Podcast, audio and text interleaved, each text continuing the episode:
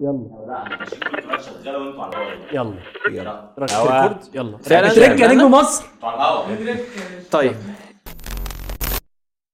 الفكرة إن نكون أصلا يعني مدهش في حتة إن هو آه الإنسان المفروض ما كانش يبقى موجود. يعني كون إن هو وجد ده أو وجد يعني ده شيء أصلا يستدعي العجب.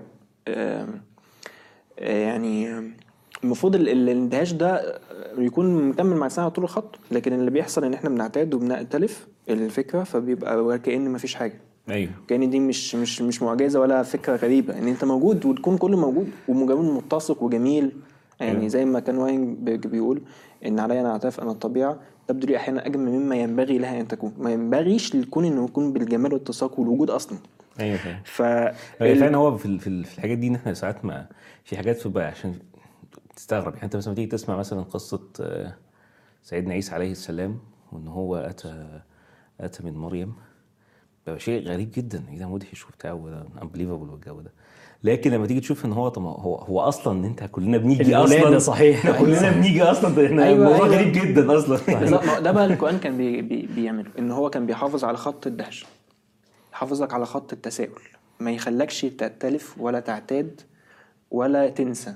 إن إن في حاجة مش طبيعية حواليك فدايما تلاقيه دايما آيات النعم وايات الإعجاز بتبقى حاجات إحنا ممكن نكون شايفين إيه ده؟ الليل والنهار والشمس والقمر. هي معجزات فعلا بس أنت اتلفت. ف... ففكرة النظر بقى في الكون والتدبر وال- وإن أنت ت... دي الفكرة بتاعت المؤمن إن هو محافظ على فكرة إن أنا في حاجة غريبة أنا بفكر فيها. في بقى واحد تاني يقول لك إيه؟ لا يا باشا ده مش غريب ولا حاجة ده إحنا نكون مادة وطاقة والدنيا كلها م... فهو مين اللي بيقتل جانب التساؤل عنده؟ مين اللي بيقتل جانب الدهش؟ فاحنا صحيح. بالعكس ده إحنا بنقول الناس اندهشوا ده إحنا أيوة. بنحافظ على الاندهاش أيوه. وهو حتى نفس حتى تفكير تفكير غريب يعني ما أنت هتروح فين؟ يعني فكرة أصلا الطاقة مدهشة المادة مدهشة الموضوع مدهش جدا. فبالتالي يعني أنت هتدنك ترجع هتدنك تبرر هترجع لوضع مدهش جدا برضه. يعني هتدنك. كل ما هترجع هتدنك برضه نفس فكرة برضه محاوله محاولة تسبيب ما انت هتضطر ترجع لبرضه موضوع برضه محتاج صحيح. محتاج يعني ده بيفكرني ب لما ستيفن هوكينج قال ان إن قوانين الطبيعة كافية لتفسير وجود الكون هو ما غلطش هو فعلا قوانين الطبيعة تفسير كافية لتفسير وجود الكون لكن القوانين نفسها تحتاج إلى تفسير لأنها أيوة. هي ذاتها علاقات منضبطة جدا ومدهشه و يعني صرامتها الرياضية وقدرتنا على فهمها الح- الحاجتين يعني أصلا وجودها في نفسه مدهش وقدرتنا على استكشافها وقراءتها أيضا مع قدرة عشان. كده من استراتيجيات ال من استراتيجيات فعلا يعني من استراتيجيات ال- اللي بتخلي الإنسان ما ما يعيش ال- ما يعيش المشكلة دي إن هو اللي هو محدوديه محدودية السؤال عن الكيفية أو السؤال عن السبب. زي ما أنت كنت بتقول كده إن هو آلام السؤال بلماذا. تمام؟ كنت أنت قعدت تقرأ كذا تقرأ كذا أيوه حاجة لما كان دوكنز بيسأل ما ما ما ما لدي أن اقوله على سؤال لماذا هو لماذا من حقك أن تسأل هذا السؤال أيوة، بس وكان كذا- دوكنز بيقول سيدي أن السؤال لماذا هو سؤال سخيف فحسب آه. هما بيكرهوا كلمة لماذا لأن أيوة. انت أنت فعلا زي ما أنت قلت ممكن level واحد عن السبب أنا هديك level واحد قول لي level واحد لماذا لماذا بالظبط. هديك level واحد بالظبط. ما تكملش معايا بعد إذنك خلاص صحيح. اللي. كانوا الناس بيقولوا في موضوع في غازي أيوه تمام اللي كان غازي بيقوله في موضوع موضوع ال- ال- الموضوع القوانين يكون موضوع هوكينج كان في أحد الصحفيين كان بيتكلم عن الموضوع دوت كان بيتكلم إن إن هوكينج بيفترض إن في قوانين أزلية القوانين ديت غير تحتاج إلى سبب والقوانين ديت خارقة وان القوانين ديت آم، آه، آه، يعني متجاوزة للز- للزمان والمكان باعتبار إنها تقدر تفسر وجود الزمان والمكان نفسه وتقدر تفسر. وجود الكون فبيقول هل يذكرك ذلك باحدهم؟ هو خلع نفس الصفات اللي إحنا بنقولها على. الله على صحيح. أيوة. صحيح. فهي في الآخر هي مسألة أقل ما تكون اختلاف آه، يعني آه، يعني زي ما كنا بنقول في كل واحد بيختار نوع الإله الذي يحب أن يتاله إليه.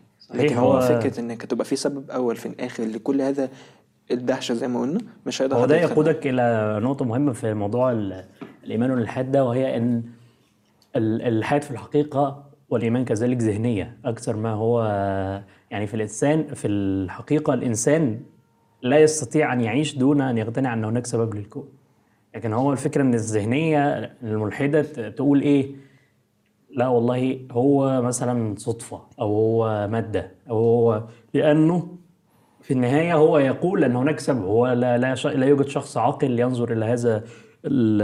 الكون ثم يقول أنه ولا عدم يعني الاثنين يستوون في مسألة إنهم ممكن يبقوا صدفة أو أنا اسمح لي بقى في الحتة دي أنا عاوز أدردش في حاجة كده كان في آه، قصة دي كنت حكيتها قبل كده كان قصة ممرضة هولندية اسمها لوسيا دي بيرك. وديت اتحكم عليها في 2003 بالسجن مدى الحياة بتهمة قتل آه، يعني تقريبا ثمانية أطفال يعني أو أكتر. الفكرة بقى إيه اللي أدانها؟ ما كانش في دليل آه، من النيابة قدموه على الدانات الدليل اللي قدموه إن هو قالوا إن من المستحيل احصائيا إن تموت كل هذه الحالات بشكل طبيعي في نوبتها في ثلاث مستشفيات مختلفة. وعملوا إحصائية قالوا إن دوت هتكون احتماليتها واحد من كل 342 مليون حالة. فقدمت النيابة وقتها حاجة مبنية على آه، يعني تسلسل الارتباط. بمعنى آخر إن إحنا مش محتاجين نقدم دليل قوي لأن الدليل الإحصائي في صالحنا إن إحنا مش محتاجين نقدم دليل قوي إن الموضوع مستبعد. فاتحكم عليها بالفعل بسبب دوت مدى الحياة. ما طلعتش من السجن غير إزاي؟ غير لما اعادوا بدأت تطلع قضية تثار تاني وبدأ إعادوا ال- حساب الاحتمالات دي. فلقوا إن حساب الاحتمالات الحقيقي هي واحد من كل 25 حالة. يعني هم كانوا ضربوا الاحتمالات وقتها خطأ. فلما لقوا الاحتمالات لأ تحتمل. وفي واحد جه قال طب على فكرة أصلا ده احتمالية الجرائم إنها تقوم بهذه الجرائم بالكفاءة والنجاح أكتر من احتمالية إنها تحصل طبيعية ديت فلما لقوا إن الاحتمالات تحتمل بدأوا يعيدوا الفكرة. وبداوا ساعتها وخرجت ساعتها من السجن في 2010 تقريبا أو 2007 مش فاكر. فالخلاصة اللي أنا عايز أقولها بقى إيه؟ إن أنت 342 مليون دوت يعني واحد في 3 في 3 في 10 اس 8 تمام؟ يعني أنت لما تقول إن في حالة من 3 في 10 اس 8 بالنسبة لك كانت شيء مستحيل. إيه إزاي يعني؟ فهندخلها السجن مدى الحياة. وده محدش يقدر يقول لك إن أنت غلط في حاجة زي دي. منطقي. احتماليه بعيدة. تخيل بقى الاحتماليات بتاعه نشأة الكون بالصدفة اللي كان غازي بيتكلم عنها أرقام مهولة. والناس ساعتها المشكلة إنها بتسمع الأرقام دي بتتخيل إنها عادي آه، رقم ممكن يجي يعني. لا هو مش ممكن صحيح. يجي. صحيح. يعني لا هو ده حتى احصائيا آه هو ما فيش الصدفة دي أصلا ك- كدراسة إحصائية يعني. الصدفة دي لها قانون إحصائي. ما ينفعش يبقى الاحتمال واحد على زي ما أنت قلت كده في القضية دي ما ينفعش الاحتمال يبقى واحد على 10 أس 8 أو 10 أس 10 آه، وفي حاجات بالميات أنا مش حافظ الأرقام قوي يعني. أنا أنا أنا أنا أنا, أنا فالحاجات دي أصلا. لا لا أنا جاي لك في أيوة. بالظبط. ه- فالأرقام دي أصلا أصلا هي مستحيلة. يعني لو لو دارس إحصاء يقول إن هذه الأرقام ممكنة فهو لا يفهم الإحصاء أصلا. بالظبط. هذه الأرقام مستحيلة بالظبط. حتى لو كان اللي يمكن التعبير عنها برقم احتمالي. بالظبط. ما هو يعني هو رقم الاحتمال حاجة والإمكان حاجة تانية أيوه بالظبط. اللي عمله بقى ويليام ديمسكي إيه؟ إن هو قال أنا إحنا هنفترض إن كل ذرة من ذرات الكون مش كل ذرة كل جسيم من جسيمات الكون. يعني هو بيفترض إن البروتون جسيم والنيوترون جسيم وكده. لما عملوا تقريبا احصاء يعني حساب تقريبي يعني قالوا تقريبا على كلام علماء الطبيعة اللي هم كتير منهم أصلا ملحدين نفسهم فنعتبرهم حجة في بابهم مفيش مشكلة. قالوا إن هو 10 اس 80 ج- يعني جسيم منفصل من الكون كله. طيب وبعدين في حاجة اسمها قانون اسمه زمن بلانك إن هو مفيش أي تغير يحصل في المادة بزمن أقل من زمن بلانك. ده تقريبا آه يعني 10 اس أس سالب 45 من الثانية. يعني آه تمام. وبعدين عدد بقى الثواني اللي مرت منذ بداية ال- الكون المشاهد اللي هو انفجار كبير 13 7 من 10 مليار سنة كان 10 أس 25 ثانية. فلما ضرب الحاجات دي كلها في بعض افترض إن كل جسيم عمل أكبر عدد ممكن من التحولات الفيزيائية الممكنة. في كل الثواني الممكنه منذ نشاه الكون هيبقى 10 اس 150 فأي احتمالية يا جماعة أقل من كده تبقى مستحيلة تبقى ما حصلتش. صحيح. حتى قبل كده بس. بالظبط. على حسابات فيد هوي اللي هو كان ملحد إن نشأة آه، آه، كائن بسيط مكون من تقريبا آه، 2000 أو 200 بروتين بس تقريبا ده ده يعتبر كائن بسيط جدا يعني. بالصدفة بافتراض أصلا تكون الأحماض الأمينية يعني من من حساء الأحماض الأمينية هو 10 اس 70 يعني ألف. أنا أنا أصلا هنحرق مراحل كتير. عشان 10 خاطرك 70 يعني. ألف. فأنت متخيل 10 70 ألف لل كان في واحد اسمه هافوس ضرب مثال. بيقول أنت تخيل إن في آه، قاره مليانة بعملات معدنية وغطيتها لغاية ما وصلت إلى القمر. وعملت كده في بليون قاره تانية مليار قاره تانية. كلها مليانة آه، بعملات معدنية لغاية ما وصلت للقمر. وبعدين في واحدة بس من العملات دي, دي كلها حمراء ودفعت واحد معصوب العينين إن هو يجيبها.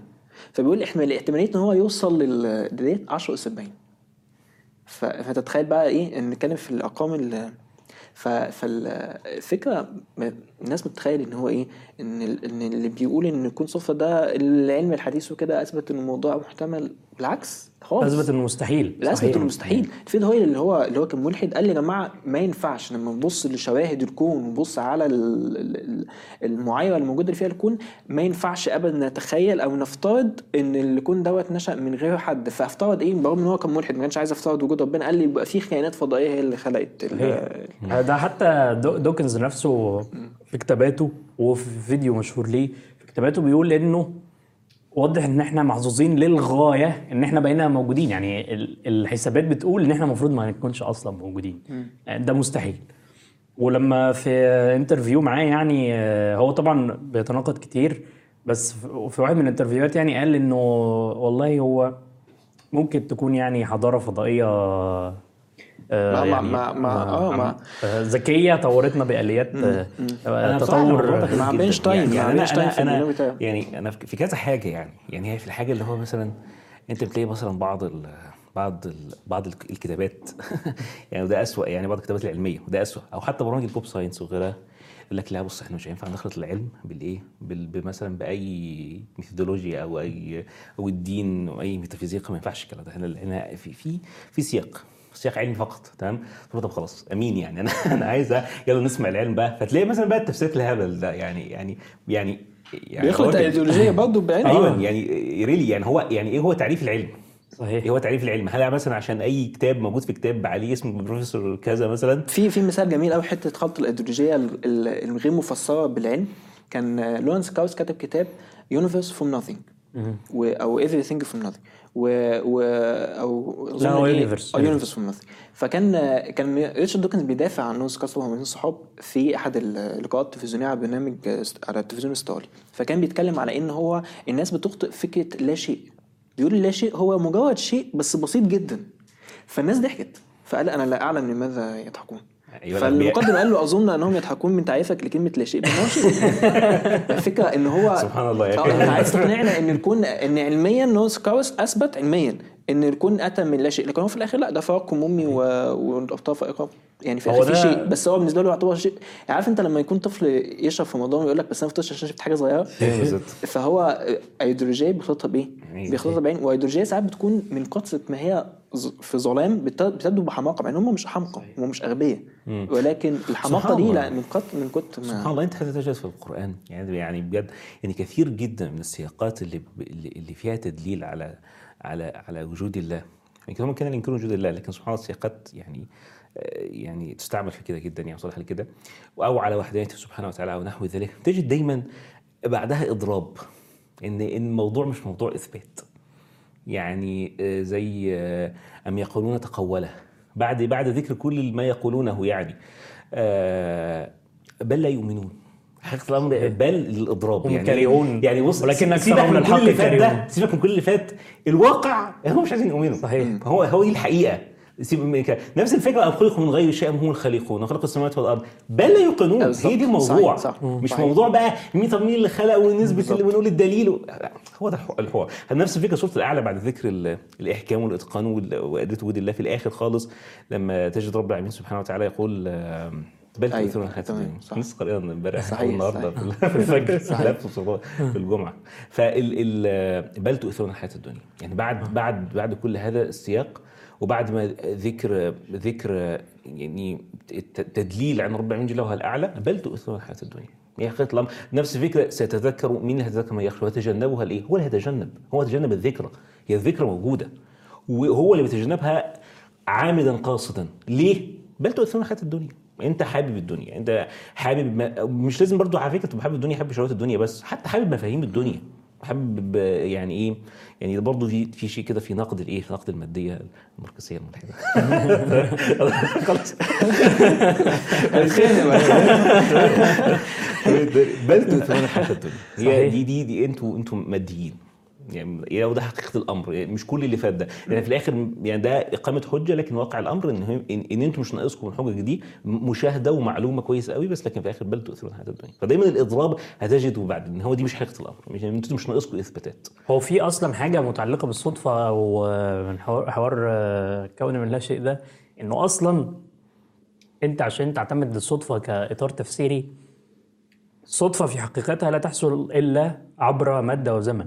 يعني انت ما ينفعش تقول ان ال- يعني حتى في لما يقولوا مثلا تطور وبتاع هو لابد أن يكون هناك شيء ينتج شيء مادي يعني يحصل منه ال- لو افترضنا يعني إنها صدفة يعني لو افترضنا إن تفسير الصدفة صحيح أو إن إن أنت بتقول إن الكون نشأ بالصدفة لو افترضنا إن هذه الجمله صحيحة آه، أو ممكنة يعني هي حتى بالحسابات غير ممكنة بس لو افترضنا إنها ممكنة فهي تفتقر في الحقيقة إلى ماده اولا لتجري عليها ليجري عليها الزمن عشان تتشكل الحاجة اللي أنت بتقول إنها تشكلت بالصدفة. فهو هيفضل هناك عجز في تفسير الكون لأن هناك ماده وزمن قبل أن يجري عليها آه، تأثير الصدفة وينشأ الكون. يعني في النهاية لازم يبقى في حاجة كانت قبل كده أو الخيار الآخر أنه نشأ من العدم اللي هو الخلق.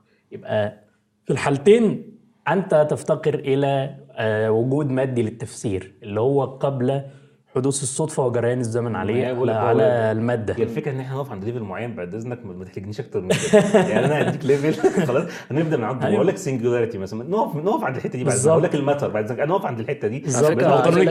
عين. بالظبط قول لأحد ال- أحد الفلاسفة اللي كان بيرد على الالحاد أنا مش فاكر اسمه إن هو بيقول وكان الالحاد الحديث يقول لي أعطني معجزة واحدة وسوف يتولى العلم منذ منذ ذلك الحين الأمر آه يعني صحيح. هو بيقول لك أنا بس العلم محتاج معجزة بس اللي هي. فوتها لي وبعدها الدنيا تمشي بسموث. صحيح. وهي مش سموث برضه الصراحة. هي في أيوة. الآخر لو انت افترضت عدم وجود ربنا مش هتمشي بسموث. بس هو افترضنا إن هي هتمشي. طب زي ما أنت قلت إيه المعجزة البداية؟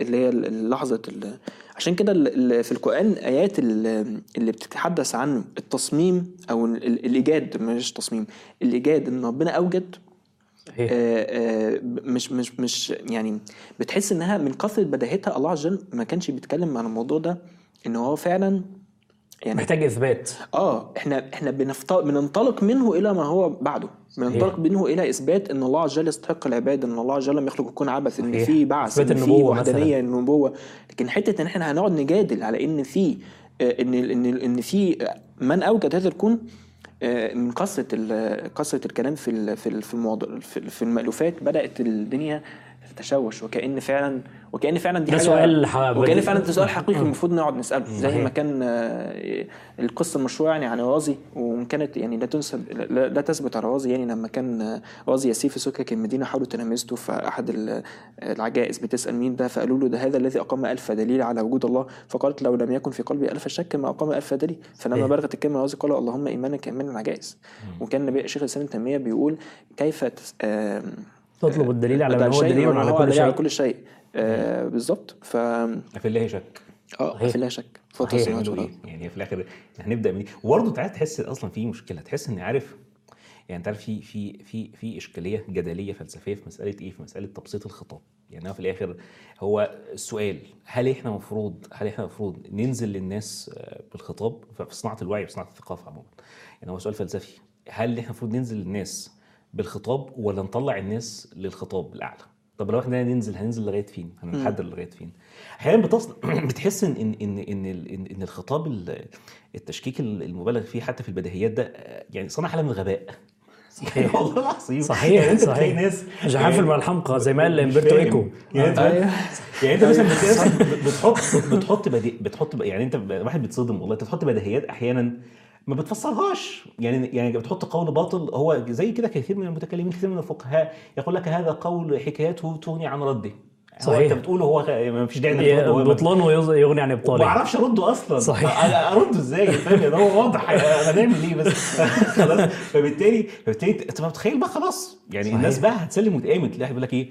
ما هو ما الدليل على هذا. صحيح. ما الدليل على هذا يا ابني. يعني انت في الآخر يعني, يعني إحنا كده داخلين في سفسطه مش منطقية سفسطه عديده السفسطائيين نفسهم. ف- فبتحس إن هو في يعني ال- هو على فكرة أنا عايز. بمناسبة الس- الس- السوفسطائيه يعني أو السفسطه في الآخر أنت أصلا في عندك نوعيه من الأسئلة آه، غصب عنك. يعني حتى بغض النظر خالص عن وجود وجود الله مش هتقدر تجاوبها غير بإن أنت آه، ك- ك- كتعبير الشيخ عبد الله العجيبي يعني عجبني جدا إن الانحياز إلى المكون الفطري. صحيح. زي ما كان بيقول. لو حد جه سألك انت إيه الدليل ان أنا دلوقتي ما بحلمش؟ طب إيه الدليل ان ان الكون ده كله أصلا مش في خيالي وأنا موجود في بطارية زي ماتريكس؟ طب إيه الدليل ان ربنا ما خلقنيش دلوقتي وعبى ذاكرتي بكل الزمن الف- الفائت؟ يعني حاليا أنا لسه مخلوق دلوقتي وكل اللي فات ده كله كان مخلوق في ذاكرتي. بالظبط. هقول له ما فيش. هو أنت لازم تنحاز إلى فطرتك في حاجات زي دي. بالظبط. عشان حتى تعرف تعيش. تعرف أيوة تعمل فعلا. شغلك. مش يبقى أنت في الآخر شيء. المكون الفطري في شيء يتعلق بوجودك. وجودك فرع عن وجود الله لأن هو الله عز وجل هو موجود كل شيء. ووجودك أصلا آه، فرع عن وجود يعني أيوة. جزء من وجود كل الأشياء اللي إحنا عمالين نتكلم عنها دلوقتي. اللي هو لازم تنحاز المكون الفطري حتى الغزالي في في في الله عليه في هو بي في في تخلصوا سياق- من الشك. نعم. لا حتى هو في سياق ما بيتكلم يعني حتى في سياق مش لا اذكر سياق حتى ممكن يكون سياق فقهي يعني. لكن بيتكلم في إن في إن إن إن, إن الطريقة دي في في في في البحث والحجاج مفضية إلى الهوس يعني هو ده كان جوابه. يعني إن إحنا كده داخلين في حالة من الإيه؟ في الهوس. جنون. هنتهبل وعلى فكرة ده مش بس يعني حتى حتى في مبدأ التعلم يعني شيخ سامي تيمية وهو بيتكلم عن عن عن عن التعلم عن صنعة التعلم عموما تعلم أي علم. وإن هو لابد في في أي علم من العل- من العلوم أن أن يبتدأ فيه ال- ال- العلم بمسلمات. صح. خلاص؟ أو بمعارف ياخدها مب- الطالب كمسلمات ويبني هي. عليها. وعشان كده ده أصلا لا مبرهنة. آه عشان كده أنت تدخل يعني تدخل ده يقودك. صح. زي مسلمة القديس. آه.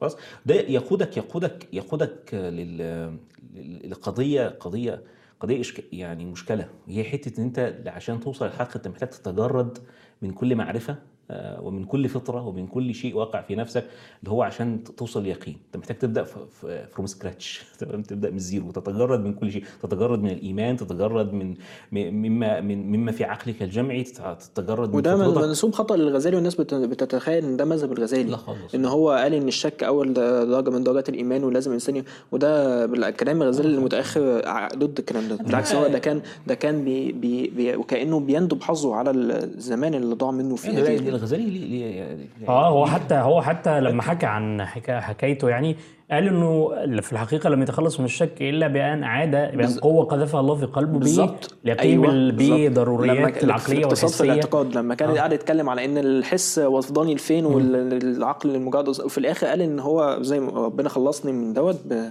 بنور القاه في قلبي. صحيح. و... تجربه الغذائيه تجربه تجربه تجربة لا تدعوك يعني حتى في بعض السياقات لا تدعوك إن أنت يعني أنت تشك. أصلا. صحيح. صحيح.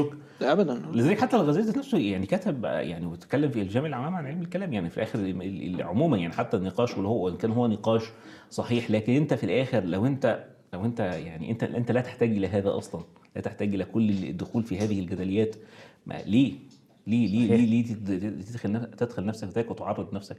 لهذا يعني. انت آه، أنا أنا بمناسبة اللي انت كنت بتقول عليه ان كل حاجة بتحتاج مسلمة وكده هل العلم الطبيعي استثناء عشان الناس برضه لا العلم علم- الطبيعي ليس استثناء. بالعكس ده آه يعني انت انت لو حكمت الناس للفكره دي في علم الطبيعي اللي هو معلش ما تبنيش على حاجة. أنا عايزك بقى تثبت لي قانون الجاذبية بنفسك. خلاص ماشي. لا مش الجاذبية. بنفسك. هو الفكرة إن العالم مفهوم دي أيوة، مثلا مسلمة. بالظبط. العالم آه، آه، مضطرد. بالظبط. دي مسلمة غير مبرهنة. حتى ال- قوانين. آه، ما تستخدمش صحيح. قوانين بعد إذنك. اثبتها برهنها صحيح. بنفسك. لو تقدر تبرهنها مش ما تستخدموش مش هو- وليس وحتى لو هو قال لك المهم موجود في واحد تاني اثبته غيري في الآخر أنت أصلا مين اللي قال إن الكون أصلا؟ بيخضع لقوانين لا، هو يعني افتراض كمان إن أنت لو عملت القانون القانون أنا هيمشي هقول عليه لك هقول لك في نظريه المؤامرة أقول لك إن هي دي قوانين مسيسة. أنت صحيح. قوانين كان- العلم. كان أينشتاين بيقول آه، كان كان من أكتر الدوافع الفكرية عنده يعني إن هو يعرف هل بامكان الله أن يخلق الكون على نحو مغاير يعني كان بيتكلم إن هو فكرة إن فكره إن يكون مفهوم كان آه، بالنسبة له أكثر صحيح. دهشه إن يكون يكون مفهوم ده صحيح. شيء مش منطقي زي ما كنا بنقول الدهشة في البداية آه، ان إن كون إن القوانين ديت آه، تجعل الكون على حالة من الاضطراد والاتساق دوت آه، آه، ده شيء أكتر أكتر حاجة تدعوك إلى التفكير فيما فيما وراء ذلك أو فيما في سبب ذلك زي ما الناس بتدعي يعني ويقول لك إله الفجوات إن إحنا زمان ما كانوش عارفين سبب الزلازل والبراكين دلوقتي بالعكس، أنت عرفناها. كل ما اتعمقت فكل في السبب، كل ما وصلت. إلى الله كل. ما عرفت أصلا السبب ده انت. بقى عندك سببين لوجود الله صحيح. مش السبب, السبب الأساسي والسبب إن في سبب صحيح ف... وإن السبب السبب أكثر تعقيدا من الظاهر يعني إذا كان الظاهر يدل على الله فباطنه الأكثر تعقيدا يدل عليه بالضرورة هو الفكرة في موضوع العلم ده إنه مش بس يعني معلش أنا آسف يعني أصلا يعني يعني ممكن حتى نفصل في الموضوع ده إتقان وإحكام والكلام ده بس لكن في الآخر يعني في نقطة بتتكلموا فيها تصور تصور مثلا زي في بعض الميثودولوجيا القديمة يعني إن مش عارف ال- القمر اتولد من الشمس كده ضربه لازم كده وإن هي يعني هي مجرد أحجار عادي يعني المفهوم البسيط جدا يعني. الشمس. الشمس كانت آه، واحد رمى آه تقريبا واحد ولع نار في كان في لحظة كان في بيض مفروس تقريبا في السماء.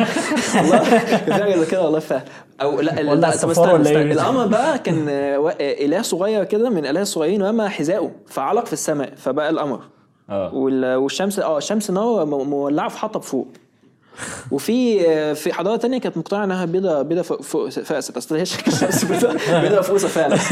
يعني فاكر شكل الشمس؟ صفار البيض بال. فالسحاب وبتاع فتخيلوها كده. هو اللي أنا عايز أقوله على مسألة العلم. آه. آه. تخيل بقى تخيل تخيل لما تيجي تكتشف مثلا تخيل تكتشف مثلا الجاذبية اللي ب- اللي, ب- اللي بت- عاملة محافظه على ال system ده كله على بعضه.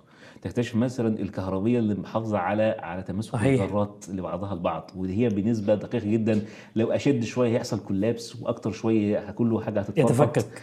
فيعني الموضوع الموضوع. كبير قوي موضوع صحيح. مخيف أكتر من كده بكتير من الناس بصروا مش عارف جزمه اترمت في السماء والبيضه فقست صحيح ثابت الجاذبية اللي هو تقريبا ثابت المقدار اللي في لحظة نشأة الكون على كلامهم يعني قبل فاصلة الانفجار الكبير لازم يكون في آه، انضباط لثابت الجاذبية ده بمقدار ضئيل جدا وإلا الكون هيتمدد بشكل أسرع من تكون حياة أو هينكمش بشكل أسرع برضه من تكون الحياة الثابت ده تقريبا 10 أس 60 يعني تقريبا من الدقة يعني. لو تغير منه مقدار 10 أس 60 ما يحصلش ده فده معناه إيه؟ أنا حسبتها بنفسي يعني ضربتها على قد الثواني وبتاع. لو اللي انت واحد قاعد يكتب رقم على ورقة آه، في كل ثانية بتعدي عليه وقعد كده 40 مليار سنة. 40 مليار ده أربع أضعاف- ثلاث أضعاف عمر الكون أصلا. ولو اختل بقى رقم عن رقم في اثناء الكتابة اللي هو كتبها دي اللي هو كتبها في كل ثانية مدة 40 مليار سنة ما يحصلش كون فهي دي فكرة ال... وكمان بقى مش ال fine tuning of the universe اللي هو ريتشارد دوكنز لما كان قاعد في قعدة زي اللي إحنا قاعدينها دي يعني مع مع كريستوفر هيتشنز دانيال دينيت وسام هارس سألهم إيه أكتر حاجة بت... صعبة بالنسبة لكم مؤمنين قالوها؟ قعدوا يقولوا يعني المؤمنين ما بيقولوش حاجة صعبة يعني أنا فقال لهم أنا بالنسبة لي كانت أصعب حاجة سؤال ال fine tuning of the universe وهو حتى كتب في وهم الإله إن دوت حاجة صعبة جدا على الملحدين إن هم يدركوها بس إحنا مش عايزين نفقد الأمل والحلم إن إحنا نوصل لها في يوم من الأيام صحيح. يعني هو قال لنا تفقدوا إيمانكم بس ما تفقدوش الحلم الأمل. في الوصول آه وبعدين آه، حتى نفس نفس. الكلمة قالها قالها برضه كريستوفر هيتشنز في أحد المناظرات قال لا شك أن حجة المعايير الدقيقة هي أقوى حجة قدمها الطرف المقابل. tuning universe ده مش مشكلته بس إن كل ثابت مظبوط جدا، المشكلة إن الثوابت دي ملتقية مع بعض، صحيح. ثوابت كتير جدا. أيوة. يعني زي ما كان برضه أحد العلماء التجريبيين بيقولوا أنا نسيت اسمه آه، كان بيقول إن هي إن كل واحدة منها لازم تظبط عشان تسمح بوجود حياة وعلى نحو مستحيل مع التلاقي مع ثابت. آخر أيوه فده اعجاز غير عادي إن مش بس أنا بكلمك في كل ثابت من ده جيبه لأ ده كمان أنا عايزهم يتلاقوا يعني عاوز ده ينطبق مع وعايز مع القوى الكبرى التاني. تشتغل مع بعض المغناطيسية والكهربيه والجاذبية برضو. وعايز متخيل؟ القوى الصغ- صحيح يعني الكون نفسه يعني, عاي- يعني, يعني تخيل ضبطة ضبطة الكواركات في بعضها البعض وضبطة ال- ال- ال- neutrons وال protons في بعضها البعض وضبطة ال electrons وشحنته بحيث إنه يحافظ على هذه المدارات بالصورة اللي تطلع تطلع ال- ال- ال- ال- ال- الجزيئات دي في النهاية تمام؟ والارتباط بين الجزيئات دي عشان تطلع لك حاجة بس زي زي مثلا زي مية أو في الآخر تطلع لك آه، تكونها مع بعضها بعد تطلع خلية تبقى ليها function وتشتغل مع خلية تانية عشان تؤدي function أكبر وده وتتحول systems و systems تشتغل مع بعضها البعض يعني إيه ده؟ نفس يعني نفس المثال ما هوش دوكنز بيحب يخلي ال Darwinism اللي هي اتعملت على ال- الأحياء يعملها على الكون كله إن خلى الحياة كلها معمولة بال Darwinism نفس المثال اللي ضربه آه، ميركل بيهي لداروين في موضوع الصندوق الأسود لما قال له إن إن في أجزاء معقدة غير قابلة للاختزال اللي هي. الفكرة أنت بتقول عليها دي إن في تعقيد غير قابل للاختزال ما نقدرش ناخد منه جزء ونسيب. جزء وده مثال ده بالصوت بتاع البكتيريا اللي هو أشبه ما يكون بموتور أيوة، كامل أيوة،. بكل أجزائه وإن الأجزاء ديت ما ينفعش تكون اتكونت على حسب تدرجات بسيطة حسب نظريه الشؤون والارتقاء لأن كل جزء منها مش هيسبب مش هيمثل وظيفة فالطبيعه مش هتحافظ عليه إنما أيوة. لازم إنها تنشأ مع بعضها علشان تعمل تعمل. وظيفة صحيح. فبالتالي ده يعتبر تعقيد تعقيد غير قابل للاختزال وده كان صندوق داروين الأسود لأن ده أس... ان داروين كتب أصلا في كتابه إنه قال لو ثبت وجود شيء في مثال في عالم الأحياء. للاختزال. آه آه، مش معتمد على التغيرات تدريجيات بسيطة تنهار نظريتي تماما. فهو اعتبر ان ده صندوق الأسود إن أنت بنفسك هتعرف عليه. نفس الفكرة ممكن ناخدها على الكون زي ما أنت بتقول. ان إن مش بس آه، مش هيعرف إن إحنا نختزل ال- الثوابت ديت في ده لازم كلها تبقى ماشية مع بعضها. أيوة. عشان أصلا الكون يكون موجود ويوجد ليه حياة. بهذه الطريقة اللي إحنا بنقول عليها داش إحنا كنا بنتكلم عنه. هو الفكرة في مسألة العلم دي حاجة آه، أخرى أيضا في قابليات العلم وقابليات المعرفة أصلا الإنسانية. إن آه، إنه أنت في الحقيقة ما ينفعش آه، في لحظة من اللحظات ودي اعتراضات مشهورة. بغض النظر بقى عن تفاصيل كل اعتراض منهم والرد عليهم وكده بس بيبقى اعتراض مشهور إن العلم بيقول كذا ايا كان الكذا ده إيه بقى. فهو في الحقيقة إنه من قبليات العلم أصلا من المسلمات غير المبرهنة في العلم من العلوم يعني من العلوم غير النظرية. النظرية اللي هي مش آه مش مش اللي هي نظري وعملي لا النظرية اللي هي تنال بالنظر والبحث آه. و- إن ال... هناك أسباب للأشياء. هناك أسباب للأشياء. لو آه، زي ما حد آه، بتاع فيزياء نسيت اسمه قال إنه لو إحنا بطلنا ندور في أسباب الظواهر زي ما بعض آه، الناس بيحاولوا يقنعونا إن ميكانيكا الكم ابطلت السببيه وبتاع مش هيبقى في حاجة اسمها علم أصلا خلاص إحنا هنقفل ونروح يعني ما كده حلو قوي يعني. لكن هو الفكرة إنه حتى العالم الذي يقول أن الكون ملوش سبب لا يستطيع أن ينفك عن هذه ال- المسلمة في عمله العلمي آه، بما في ذلك دوكنز نفسه يعني هو قاعد يقول إيه ال- الجيني الأناني والميم آه، ومش عارف آه، عشان يفسر أشياء هو شايف إنها لازم يبقى ليها سبب يعني لازم يبقى هيبقى دي ل... ل... فهو في الحقيقة من مسلمات المعرفة الإنسانية أصلا قبل العلم آه، آه، ان أن لكل الاشياء اسبابا أن لكل آه، حاجة حادثة يعني حاجة إحنا ش... كانت عدم أو هو العدم لا لا يكون يعني جاءت من العدم إلى الوجود. جاء بعد ان لم آه. تكن كانت. بالظبط إن ده لسبب وهذا مش بس يعني هذا مش بس منطق الرجل العالم ولا منطق الرجل آه، ال- الفيلسوف. هذا منطق الرجل العادي ومنطق الطفل ومنطق آه، آه، المجنون حتى. يعني حتى المجنون فاقد الأهلية والتفكير لا يتعامل مع الأشياء بأسبابها أيضا. قول لي قول لي قول لي غازي الحتة اللي أنت كنت قلتها لي الصبح اللي هو الجزء اللي مسألة على مسألة م- مرتبة المعرفة العلمية.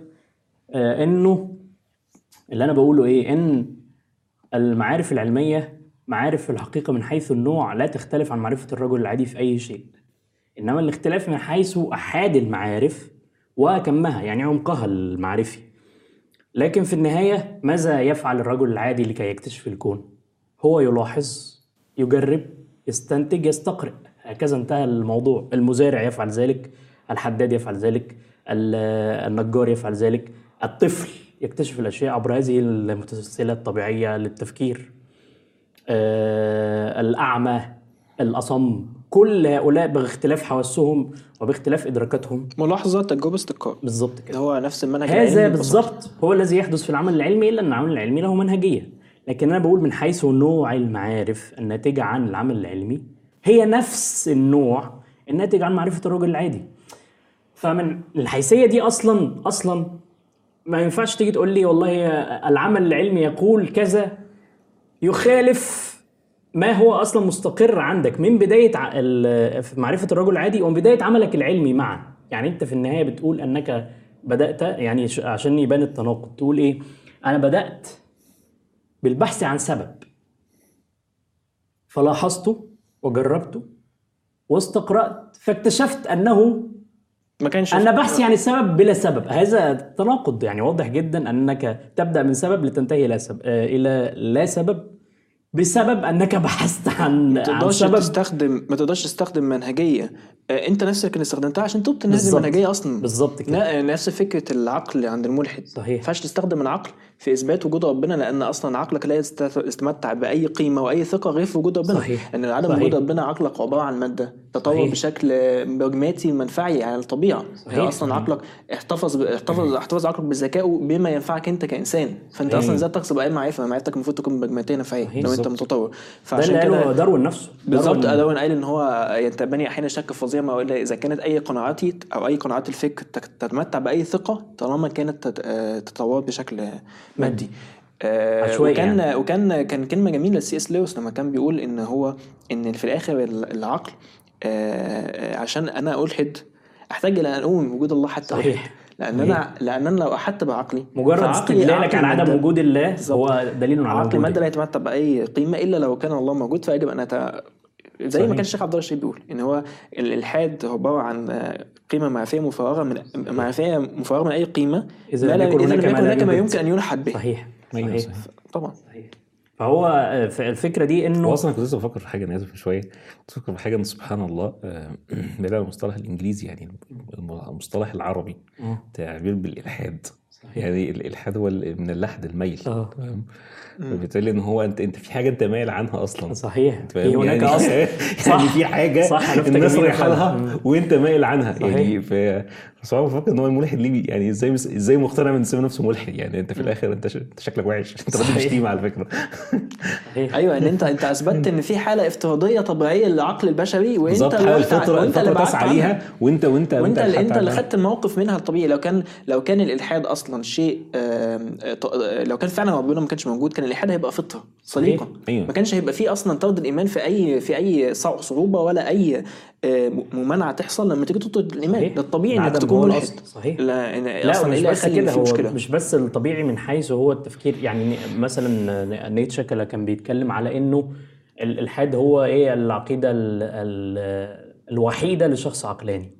هذا متناقض لأن آه، آه، إذا كان زي ما أنت شرحت كده إذا كان آه، ربنا سبحانه وتعالى غير موجود في العقل ليس له أي أحكام مطلقة. بالتالي كلمة شخص عقلاني دي تهور شديد.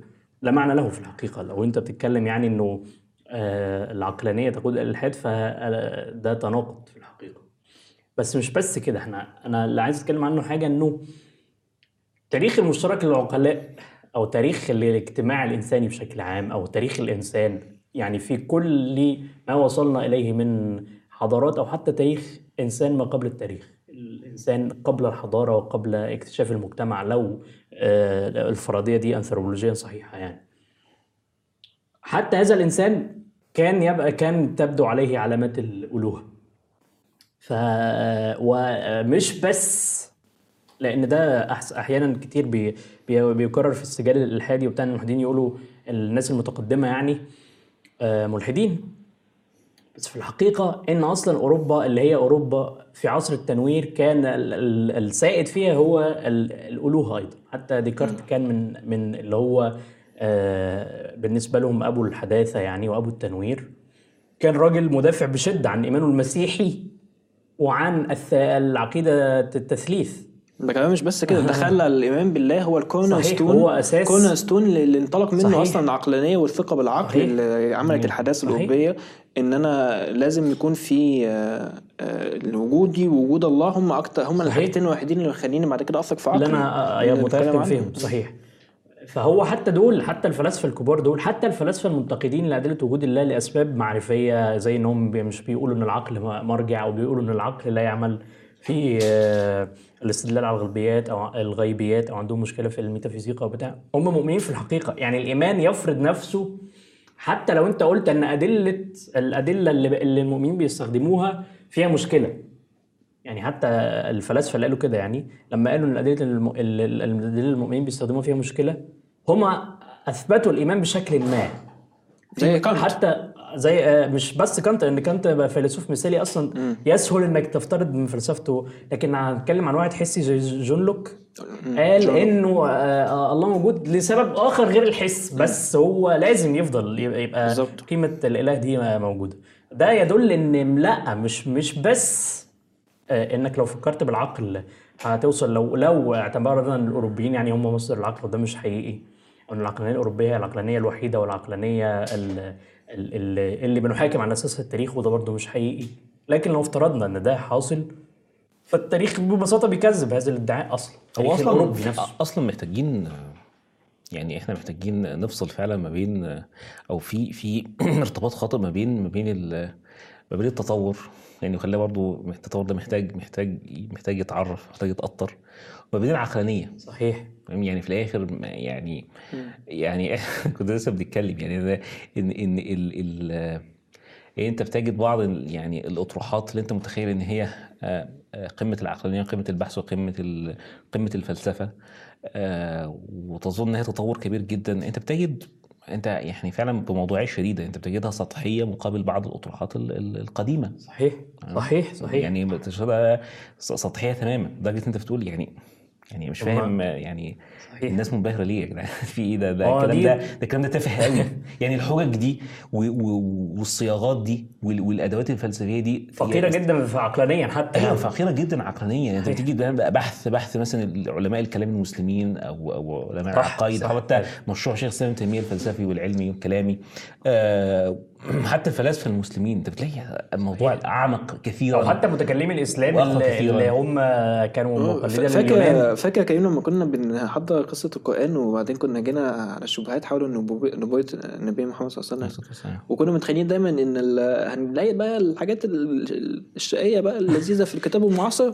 فأنت فاكر لما عرفتنا على كتاب صحيح. كتاب الآمدي كتاب الآمدي. صراحة يعني كتاب الآمدي عظيم جدا. آه لقينا حاجات أنت أصلا شو- أصلا ما خطرتش في بالك. أيوة. فضلا عن الجواب. صحيح. لدرجة إن أنا فعلا بشوف يعني فعلا تعديل المتكلمين زي الآمدي في افكار أفكار وغيره. أنا بحس إن هو يعني بص ما فيش حد قال الشبهة دي. صحيح. أنت اخترعتها دلوقتي. اخترعتها عشان ترد عليها. هو رازي بيعمل كده رازي. عبقري بصراحه رازي بيعمل كده. يعني تختلف مع رازي كما تختلف لكن ما تقدرش يعني راجل عبقري.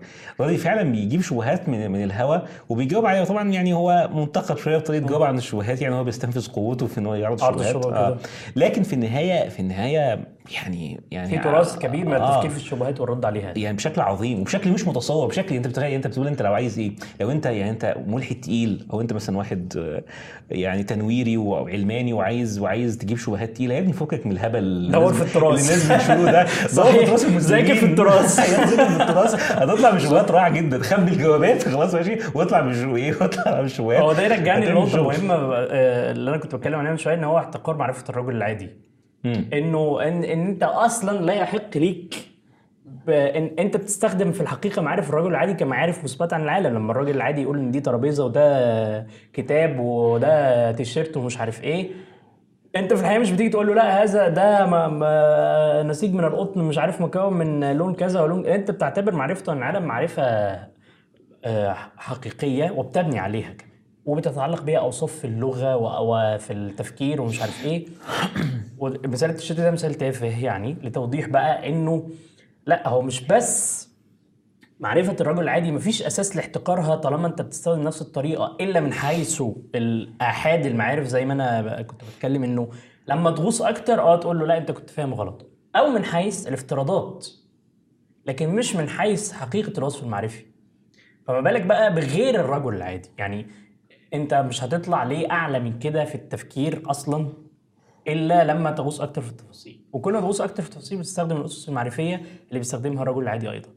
فهو الفكرة إن في آه آه رغبة في تسفيه أو في الاستعلاء يعني آه، في عند كثير من أو من أصول الانحرافات الفكرية يعني إلحاد وغيره إيه احتقار معرفة الرجل العادي ده بوصفها أو التاريخ الإنساني المشترك بوصفه شيء آه، تافه. وده آه، أثر حداثي من أثار آه، الحداثة في أوروبا وكده إنه بقى التاريخ كله بقى فيه قطيعة مع كل التاريخ الإنساني. بوصفه تاريخ وحشي همجي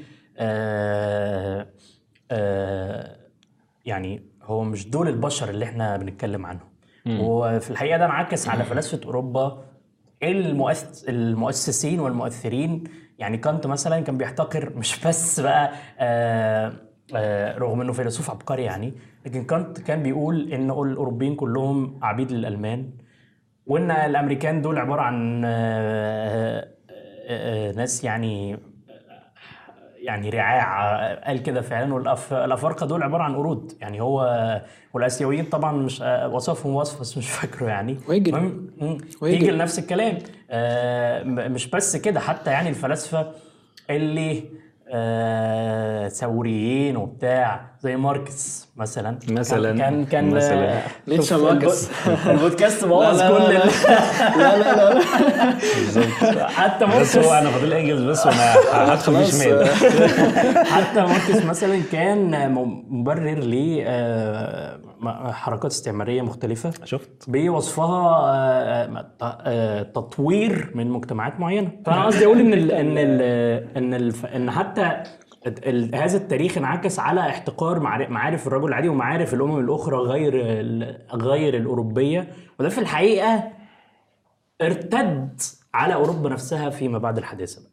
إن هم أنكروا يعني بعد ما نيتشه تاني بعد ما نيتشه أعلن موت الإله جاء ميشيل فوكو مد خط نيتشه ده على استقامته فقال إن الإنسان مات. والذات ماتت. لم يعد هناك أصلا وجود للإنسان ولا لل...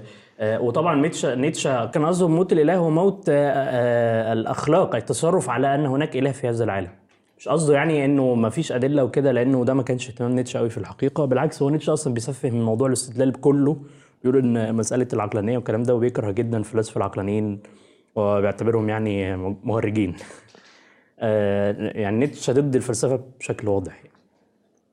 هو آه، لما لما بقى تعتبر أنه لا يوجد إله في الكون وأنك لا يجب أن تتصرف على هذا الأساس فتموت الأخلاق زي ما وصل نيتشه.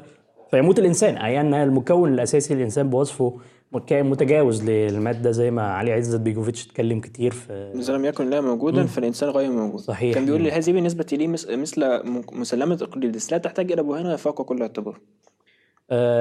فمات الإنسان. يعني هم خلاص مات الإنسان ثم مات بقى كل اعتبار. ماتت اللغة مات التفكير ماتت العقل. هذه أوروبا حاليا في ضياع فلسفي وفكري رهيب بسبب إنه آه، تفكيرها واحتقارها لمعارف ال- طب أنت الإنسان اديتني انت الأساسية. كده خيط إن إحنا نتكلم على اللي الحتة اللي بتقول إن هو إزاي الإنسان دل على وجود الله.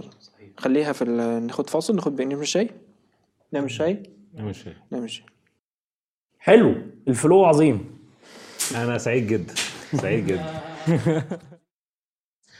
آه، من من النقاط المهمة اللي ينبغي إن هي عموما الإنسان يعني يحطها آه، في حسبانه وهو بي- بيبحث في موضوع الأدلة آه، في موضوع استكشاف الحقائق خاصة فيما يتعلق برب العالمين سبحانه وتعالى. لانها بننطلق من من منطلق ما وهو إن ال- القرآن كتاب هداية كتاب هداية شامل خاصة في, في مثل هذه المسائل يعني اللي هي هي مسائل الوجوديه الكبرى. إن أهم الأدلة وأهم الطرق الموصلة وأقصرها وأصحها هي الطرق ال- ال- الموجودة في القرآن أو اللي القرآن أشار ليها. يعني دي نقطه نقطة مركزية مهمة جدا. آه، وك- وكثرة التعلق أو الاعتماد على على البراهين أو على الطرق اللي هي اللي هي خارجة اجمالا عن الطرق القرآنية يعني غالبا غالبا بيكون في آه، في حالة من من الخطأ. أو من ال- من من الاستعمال غير الصحيح. فدي نقطة مهمة. يعني هو معيار مهم إن في على الأقل في ترتيب الأولويات أو ترتيب الطرق التي يسلكها الإنسان في الوصول للحقائق أو اللي يطمئن قلبه في في في, في العقائد ونحو ذلك إن هو ينطلق من من البراهين القرآنية. خاصة بقى يعني في في معيار كمان لطيف قوي في في مسألة البراهين القرآنية. آه، وهي إن الإنسان يحط آه، في الأها يعني في الأولويات يكون من معايير الأولوية تركيز الشرع على على على هذه الأدلة أو على هذه الآيات أو على هذه الصور. عشان كده الإنسان لو تأمل في الصور التي جاءت الشريعة آه، بتكرارها بتكرارها في في المواقف زي الفاتحة. عظيمة جدا أم الكتاب. تمام؟ ليه؟ أكيد في سبب إن يخ- يخلي الش- الشارع الشارع حكيم سبحانه وتعالى يخلي شيء عبثا. يخليك أمورك إنك تقرأها وتتأملها 17 مرة. أنت محتاج هذه المعاني 17 مرة على الأقل في اليوم والليلة. كذلك في كل الصور اللي بتتكرر تمام؟ فدي دي فالإنسان محتاج يدعي هذه الصور بتتكرر وجاء وجاء في الشرع إنها تتكرر ويتأمل فيها شوية. من ضمن الصور دي سوره الأعلى. النبي صلى الله عليه وسلم جاء انه كان يقرأها في إيه؟ في كل جمعة. طبعا في كل مجمع اجتماع وبعد هذه الخطبة. وكأن الصلاة هو هي استكمال الخطبة. نقطة مهمة. يعني ال- ال- ال- الخطبة ليس فقط النبي صلى الله عليه وسلم أصلا مرة خطب بصورة إيه؟ صورة قاف. يعني هي دي الخطبة. فالصلاة استكمال استكمال للخطبة هذه معاني. فدي خطبة ثابتة. أنت عارف يعني أنت بيبقى عندك خطبة ثابتة لازم تسمعها كل أسبوع. وبرضه في صلاة العيد هنجتمع تاني في صلاة العيد كلنا وهنسمع نفس الخطبة الثابتة لأنها خطبة مهمة. فالسياق بقى بتاع صوت الأعلى عظيم جدا. يعني تجد تجد البداية في الصورة بالأمر بالتسبيح والتنزيه رب العالمين جل وعلا. سبح اسم ربك. تمام؟ وتنزهه وتعظمه. ومن طبعا من التسبيح التسبيح والتعظيم ده يقتضي الإيمان به سبحانه وتعالى وإن هو موجود. والإيمان بوحدانيته سبحانه وتعالى وتنزيهه من كل نقص وإثبات كل كمال. طيب وتجد شيء من تعليل هذا أو بداية تعليل الأمر بالتسبيح ده في الأمر نفسه. سبح اسم ربك لأنه ربك. هو الذي أعطى هو الذي خلق هو الذي رزق هو هو الذي آه، آه، آه، هو الذي هيأ لك الكون ده. هو ده شيء طبيعي ربك. تمام؟ وليه هو الرب؟ ليه هو الرب؟ لأن الله سبحانه وتعالى هو الأعلى. سبح اسم ربك الأعلى. حتى في الوصف فيه في إكمال للتعليل لأنه هو الأعلى أعلى من كل شيء. كل شيء ممكن تظن أو ممكن أنت تن- تنسب له الربوبية وتنسب له الإعطاء وتنسب له هذه هذه العظمة. آه والخلق والدقة. هو أعلى من كل شيء وأظهر من كل شيء وأوضح من كل شيء. فمن الغباء إن أنت إن أنت تن- تنسب هذه الأشياء للأدنى وللأخفى وتترك الأعلى وأظهر. تمام تسبح اسم ربك الأعلى. طب ليه هو الأعلى؟ وليه هو الرب سبحانه وتعالى إكمال بقى في التعيين؟ الذي خلق. لأن هو الذي خلق سبحانه وتعالى. ف وده أصلا بقى يبدأ وف- وفي نقطة مهمة يعني وحتى ده ده حاصل في كلام العرب إن إن العبارات لها ما بعدها. العبارات لها ما بعدها. حتى التأمل في كتب البلاغة وخطب العرب هو بيقول عبارة وعارف إن اللي بيسمعه أيام بقى اللي كان أيام ما كانت الناس بتسمع. الناس بتفهم. الناس بتفهم. كان عارف إن اللي بيسمعه بي- فاهم اللوازم وفاهم المقتضيات أنت لما تفكر الذي خلق إيه ده؟ يبقى في مخلوق. يبقى هذه مخلوقات. ده راجع قانون السببيه أصلا إن هذه مخلوقات. وأكيد في حد خلق هذه الخلق؟ أم خلقوا من غير شيء هم الخالقون؟ أصلا سوره الطور عظيمة جدا. يلا برضه حاجات عظيمة جدا. ولما تيجي تتأمل السياق ده السياق ده في آخره هو هو اللي جبير بن مطعم قال كاد قلبي أن يطير. لأن السياق عظيم ودي برضه نقطة في مسألة اللغة يعني ان ان ان ان, إن الاستفهام الاستنكاري عامل في في في في أذن العربية عامل زي الإيه؟ زي الصوت انت عارف كأنك بتشخط في حد. أنا كنت بقول يعني كنت بتكلم مع بعض إخوة بقول إن إحنا ممكن أحيانا يعني عارف إن يعني إحنا بنعمل زي عوايس الوصيه إيه؟ أنت عمال تفتح علبة وبعدين تلاقي علبة جوه تفتحها. مش هتخلص راجع لفين عشان بس تقفل وتطلع. آه، مش مش آخر العلبه دي. تمام. لا لازم تطلع. دخل- دخلنا جوه. لا هو في نفس السياق. ف... ف... هطلب العلبة دلوقتي. فيعني انت لما تيجي تسمع ال... ال... الكلام كلام شديد. أم خلقوا من غير شيء؟ يعني انطق يا بني آدم؟ يعني أنت بتفكر إزاي؟ ام هم الخالقون؟ أم خلق السماوات والأرض؟ أنت فعلا عملت كده؟ طب ما أنت لو ما عندكش الإجابة ومش أنت عملت كده يبقى لازم تخضع لهذه الإجابة اللي موجودة قدامك وتظاهروا عليها الأدلة. بتقاوح ليه؟ بل لا يوقنون. نفس الفكرة اللي إحنا قلناها الإضراب بقى حقيقة الأمر بل لا يوقنون. الذي خلق سبحانه وتعالى هو الذي خلق. فتفكر في إن في مخلوق في سبب هو الذي خلق سبحانه وتعالى. طيب ما هو ممكن يكون خلق بقى فكرة العشوائية والعبثيه والصدفة مع إنها فكرة في حد ذاتها يعني فكرة عبثية ولكن الذي خلق فسوى. مش أي خلق. خلق يدل على على اتقانه سبحانه وتعالى وعلى حكمته جل وعلا. وهذه الكلمة لها يعني لها بعدها يعني تأمل كده لاستواء هذا الكون. كل شيء موزون. زي ما اتكلمنا في في الذرات الماسكه بعضها بعض في الجاذبية وكل والثوابت الكثيرة الكونية والقوانين دي كلها لو اتغير فيها شيء والثابت الكوني كل هذه لو اتغيرت الدنيا كلها هتتقلب كلها تتقلب وتطيش الدنيا والكلام ده كله. الذي خلق فسوى. من كل شيء موزون. الاتزان العظيم. والعرب كان عندهم حاجة لطيفة جدا في يعني في الاستشعار يعني العرب كانوا مستشعرين للجمال فعلا ومستشعرين هذا الاستواء أنت بتشوف مثلا امرؤ القيس أو غيره بيتأمل في خلق الناقة وشايف إنه شيء عظيم. يعني أنت عارف الناس اللي هم بيقولوا عليهم بدو دول أكثر حق والله أكثر عقلانيه وأكثر حضاره بيستشعروا حتى جمال القوس. آه، جمال القوس. جمال ال ال الحاجات اللي هي حتى من الجمادات يعني استشعار أيوة. استشعار الجمال في ذاته. أيوه. مش بس مجرد إن أنت وعظمة الجمال ده وإبهاره. يعني الناس اللي يعمل اللي بتتعامل مع ان الإنسان ده أو أو هذا الجمال كيميكال سكان أو أو أو أو خردوات أو أو مش شايف ده يعني المفاهيم دي عامت الناس عن رؤية إيه؟ الجمال فعلا. هو شايف هو مدرك العظمة هذه التقاسيم هذه. عظيم جدا. هذه خلق فسوى. دي ممكن يدخلنا في نتكلم عن الحضارة المادية وبتاع والتقنية آه. أنت أصلا مش محتاج؟ حد يحفزك. أنت آه. أي حاجة بتشعلك على طول. فانا فأنا بقول لكم أنا مش هعمل كده. مش هعمل كده لصالح. يعني لصالح البودكاست. بس بيقول لك بديك أنا بديك- point فأنتوا هتدوني point في اللي بعدها. تسمحوا لي أتكلم عن نيتشه بعد إذنكم بعد إذنكم. الذي خلق فسوى والذي قدر ودي برضه متعلقة بتزين كل شيء مقدر. وكل شيء موزون. نفس فكرة حجة الذي قدر تشوفها حتى في في زي ما اتكلمنا في مسألة ال- مسألة تقديرات ال- ال- القوانين الثوابت كل كل شيء مقدر بشكل عظيم. وزي ما كده يعني هي في الآخر كمية الت- التعقيد المتصل ببعضه ده ما ينفعش من غير تقدير محسوب من الأول. مستحيل يأتي يأتي هكذا. قدر فهدى. هذا كل واحد. إيه أصلا قدر فهذه داخل فيها معنى الفطرة. معنى الفطرة. هداك إن أنت أصلا تبحث عنه. ده بحث الإنسان عن رب العالمين جل وعلا من أدلة وجوده سبحانه وتعالى. زي ما كنا بنتكلم يعني مجرد أنت تهتدي إنك تبحث عن ده تهتدي إنك فعلا تقتنع من جواك إن أنت إن أنت مش خردة أو إن أنت مش غثاء تحس أو أنت إنك مش كيميكال سكان إنك آه، مجبور أو مفطور على إنك تبحث عن آه بالظبط ال- دي ده ده هو دي من من أعظم معاني الهداية. هو كمان ال- الجميل إن هو إن الايه بتربط لك ما بين اتقان الله عز وجل وما بين وبين حكمته في, أيوة، في الخلق فبالتالي ال- الهداية دي طبعا ليها ليها يعني ليها عناصر كتير هداية شرعية وهداية أيوة. كونية. ف فإن أنت آه، تفترض إن الله عز وجل هيخلق الكون أصلا على الهداية الكونية بتاعته وبعدين هيغفل جانب الهداية الشرعية فده شيء مش مفهوم. يعني إن إن ربنا يخلق يخلقنا أصلا على يخلقنا على نحو متسق ويجعل فيه من اسباب الهدايه الكونية زي مثلا الجهات الأربعة النجوم اللي بنعرف بيها الطريق وجعل فيها فيجا سبلا لعلكم تهتدون وعلامات بالنجم هم يهتدون. ليه ذكر لفظ الهداية هنا. عشان يقول لك نفس لفظ الهداية دي هستخدمه بقى هناك في الهداية الشرعية. معقول ربنا اللي هيهديك في الطريق إن أنت ماشي في الصحراء هتعرف توصل. هو هو اللي هيغفل عنك الهداية في حياتك أصلا إن أنت عايش ليه ومخلوق ليه. يعني أنا هقول لك إزاي. تعرف توصل لبيتك ومش هقول لك أنا خلقتك ليه أصلا. وقال ربنا يرضى إنك تكون غافل عنه.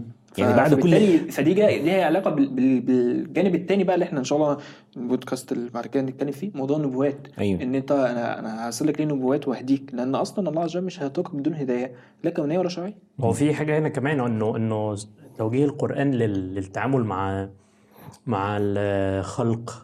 في السماوات والأرض وكتاب الله المنظور زي ما بعض- العلماء بيسميه.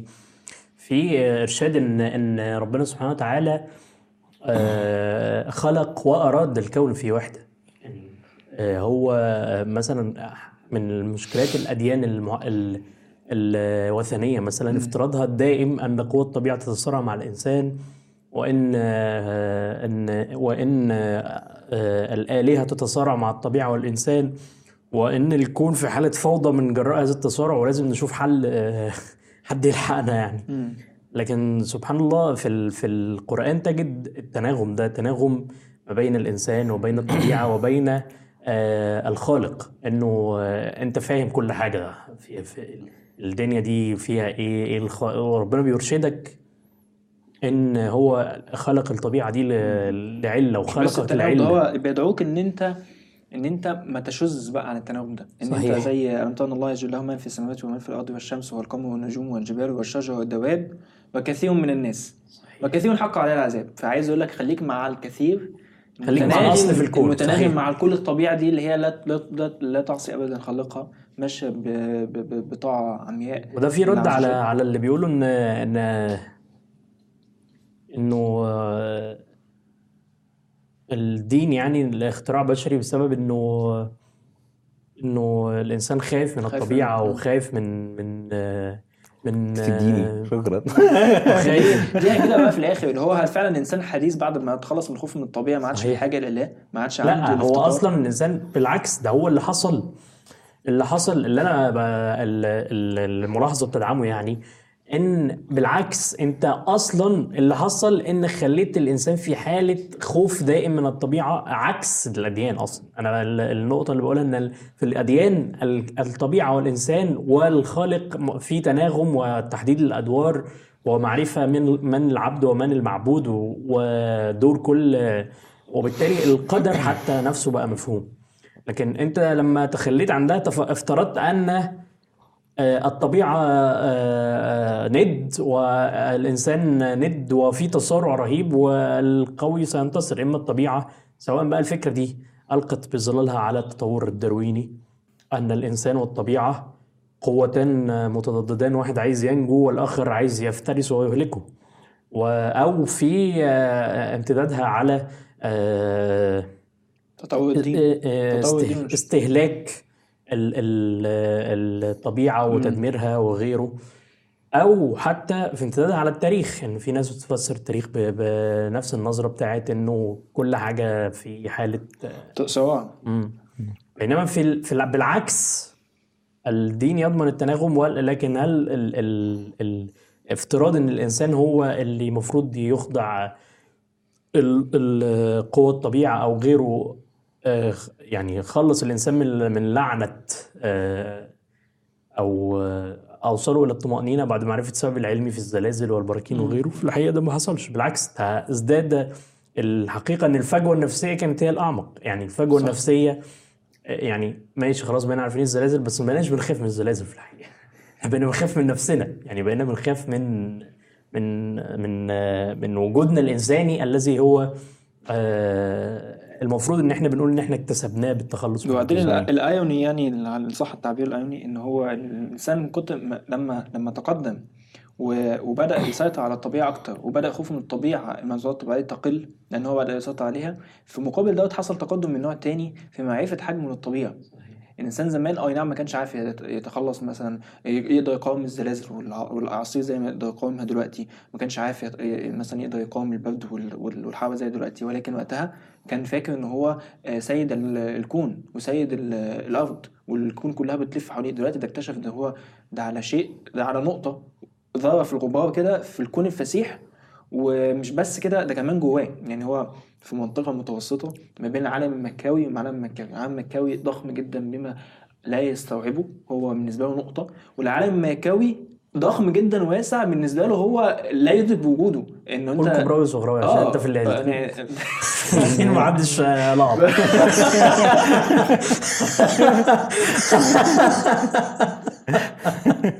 الضخم وال والتايني قول الكبراوي والصغراوي. خلاص بقى بايظة بايظة. خلاص. فمن من داخل برضه من الصغر أنت برضه لا شيء. لا شيء من الصغر ولا شيء من الكبر فدوت. في مقابلة ليه دوت فعشان كده الافتقار. الإنساني في الكون والشعور بالهشاشه والضعف وال... والحاجة ما لا تقل قبل بتزيد مع الوقت يعني برضه هو في نقطة نقطة متعلقة بالحتة دي وهي الادعاء العام المتكرر بأن الإنسان آه، اخترع فكرة الدين أو نحو ذلك علشان هروبا هروبا من المخاوف عموما فكرة الخوف عموما أو طلبا للراحة الراحة النفسية اللي فين الأجوبة السهلة البسيطة والجو ده. آه، نوع من أنواع الراحة. والحقيقة الحقيقة إن ال ال ال يعني حتى الموضوع مش الموضوع مش كده. يعني لما تيجي تتأمل لما تيجي تتأمل بتجد إن الإنسان أو حتى في في نقطة تانية إن هو حتة حتة حتى بتيجي دايما كلام على إن الدين وبرضه حتى ده برضه طعن للكلام القراني بإن هو كلام خطابي أو نحو ذلك. طبعا هو ده مش حاصل هو القرآن فيه في برهان واضح جدا ولكن ممزوج بالإيه؟ ممزوج بالجانب العاطفي. من من المشاكل الكبيرة في الطرح ده إن هو بيحاول بيحاول يختصر الحقيقة ويختصر الحق في في المعنى المنطقي المحض المادي القاسي العنيف نفسه بنفس بنفس فهم الطبيعاني المادي هو عايز عايز يفسر الحق من خلاله هو لابد إن الحق يكون عنيف شرس. ما يكونش عندك ما يكونش عندك عاطفة تجاه ذلك الإيه؟ ذلك الحق. بالعكس يعني حقيقة الدين الحق ومن من أدلة إن هو دين حق إن هو جامع ما بين الاثنين ما بين شيء شيء تقتنع به وشيء يؤمن به العقل وشيء يميل له القلب. شيء بيميل له القلب وبيهون على الإنسان صعوبة الدنيا.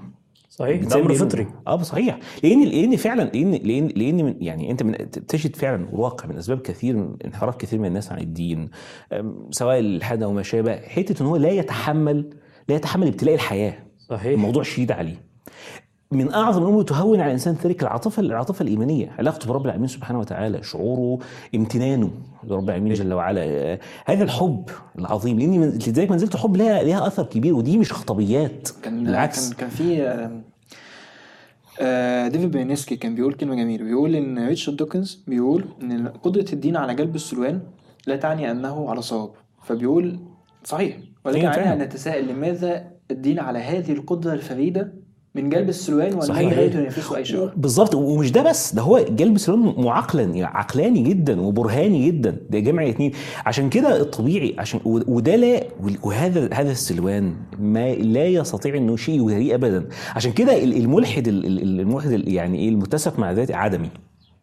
لابد يصل إلى حالة من العدمية وحالة من من احتقار الذات وحالة من والشعور بالآلام زي اللي موجود في كلام آه، نيتشه وزي اللي موجود في كلام؟ راسل. المشكلة إن هو ما بيكونش مدرك لأبعاد العدمية الحقيقية.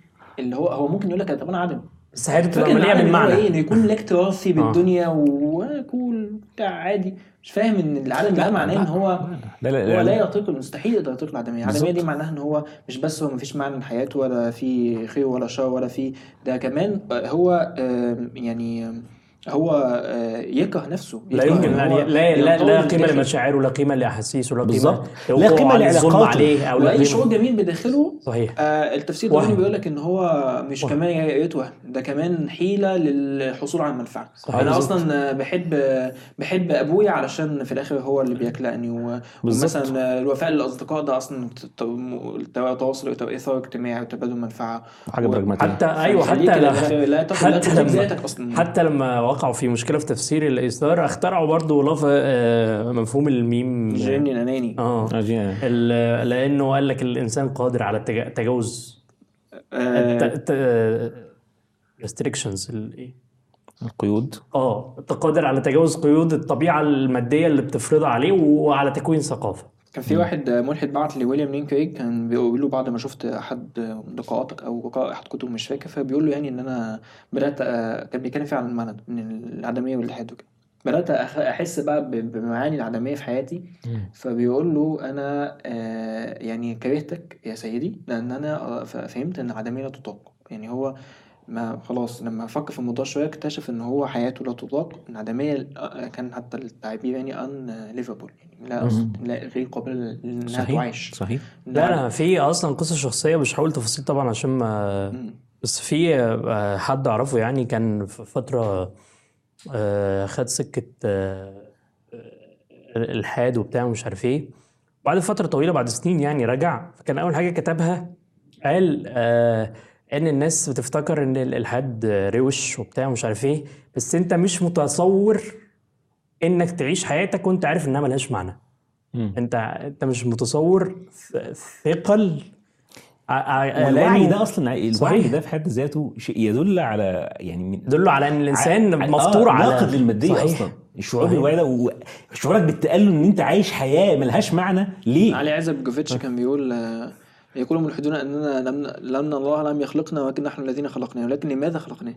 وليس. مره واحدة بل الاف المرات وعلى كل مكان على وجه الأرض؟ صحيح. صحيح. ليه الإنسان مخلوق بهذه الطريقة اللي هو افترضنا إن ربنا فكره خرافيه ليه كل البشر اتفقوا على خلق هذه الفكرة الخرافيه صحيح. وفي كل مكان على وجه الأرض. روبرت آه، مش كده مرة ده- واحدة، وكل هو العلاج الوحيد للمخاوف. والعلاج الوحيد للاحزان والكلام ده كله. يقتلوه يعني تاني. آه، ده الكلام ده روبرت سابولسكي هو ملحد بتاع ال- آه، علم النفس التطوري.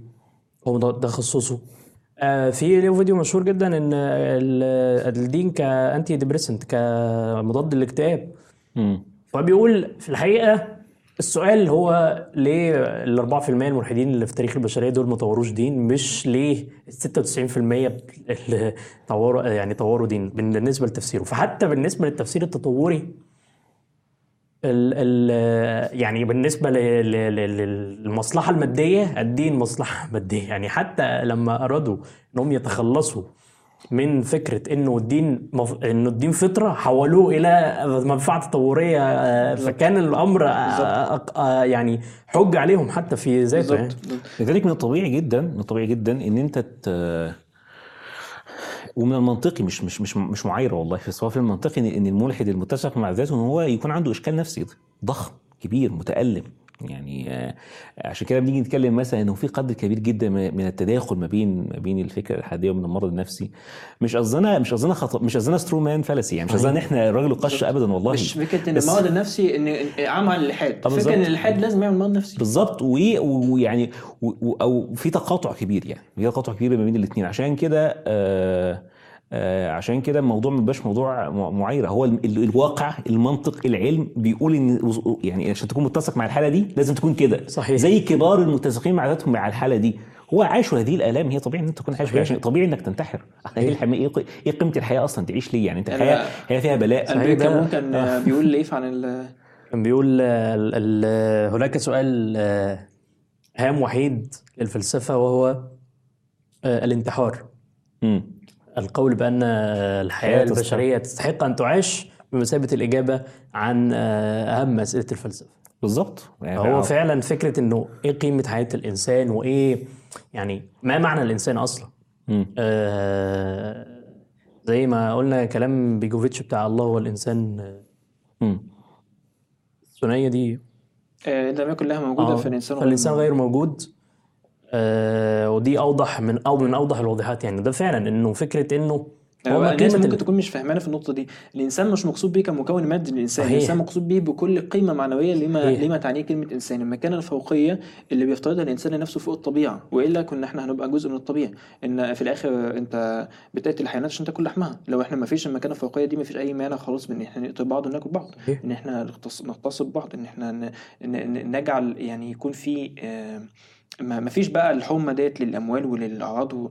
آه،. إحنا بنفترض نفسنا مكانه والمكانة ديت لا يخطئها أي حد حتى لو ملحد و- بيفترض إن الإنسان ليه مكانة ما ينفعش نتعامله كأنه حيوان ولا كأنه جزء من الطبيعة صحيح. حتى المكانة الفوقية دي بقى هي دي هي قيمة الإنسان اللي إحنا بنقول عليه إذا لم. يكن الله موجودا فالإنسان قطعا غير موجود صحيح عشان كده فكرة النزعة الإنسانية مثلا فكرة متناقضة في ذاتها أنت بتفترض أن الإنسان فوق الطبيعة وفي نفس الوقت تقول أن آه، ال- الله غير موجود يعني الله ليس هو المركز بل الإنسان.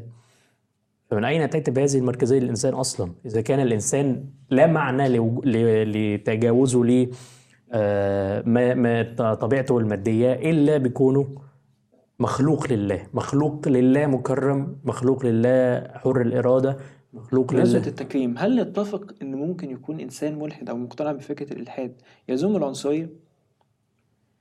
أكيد لا تطوريا هو العنصرية إحنا إحنا لو صحيح إحنا مش مش مخلوقين من إله خلقنا متساويين هو إحنا متساويين؟ طبعا أكيد لا لا إحنا صحيح. كل واحد الواقع يقول إن أنا لسنا الجمال متساويين مختلفين صحيح في اللون مختلفين في الذكاء مختلفين في حتى في الحالة. الاجتماعية والمادية يعني ليها. ساوي ما بين الفقير والغني وما بين الأبيض وأنا والأسود عايز أصلا أخلص من من من المتدينين عشان أحافظ على ال- صحيح. ده ده ده ال level التاني ده level ده اليوجينيا. صحيح. اليوجينيا تحسين بقى النسل لأن إحنا بقى خلاص إحنا اتفقنا إن إحنا مفيش اتفاق مش طبعا يعني عملوا بقى دراسات يدعوا يعني دراسات ذكاء وإن يقولوا إن السود أقل ذكاء من البيض وبتاع. طبعا كل ده يعني مسيس. لكن افترضنا يعني إن هو إن افترض إن الحاجات دي ثابته أو ان أنا قوي أنا هو أثبت إن أنا كإنسان شرق أوسطي أقل ذكاء من الانسان الاوروبي رد فعله هيكون إيه كإنسان ملحد؟ طبيعي جدا يقول إيه؟ خلاص نحسن بقى. اللي من الذم. آه بالظبط. زي زي ما, ما, ما يعني فعلا هيطلع حاول يعني. أتعاطف معاه أصلا. مين قال إن المشاعر أصلا حاجة موجودة هيطلع يعني. حاول فعلا يعمل آه، يعني يعني يعمل آه، تعقيم إجباري. لكتير جدا من السود واليهود والغجر هو مم. أنت ليه بتنقل الجيناتك الرديئه ديت لل إيه؟ زي الأطروحة بتاعت عشان نطور نطيل عمر عمر الإنسان نية اللي بيموت بدري صحيح بحيث ان إحنا نحافظ على جينات آه، العمر الطويل. بالظبط في السياسة.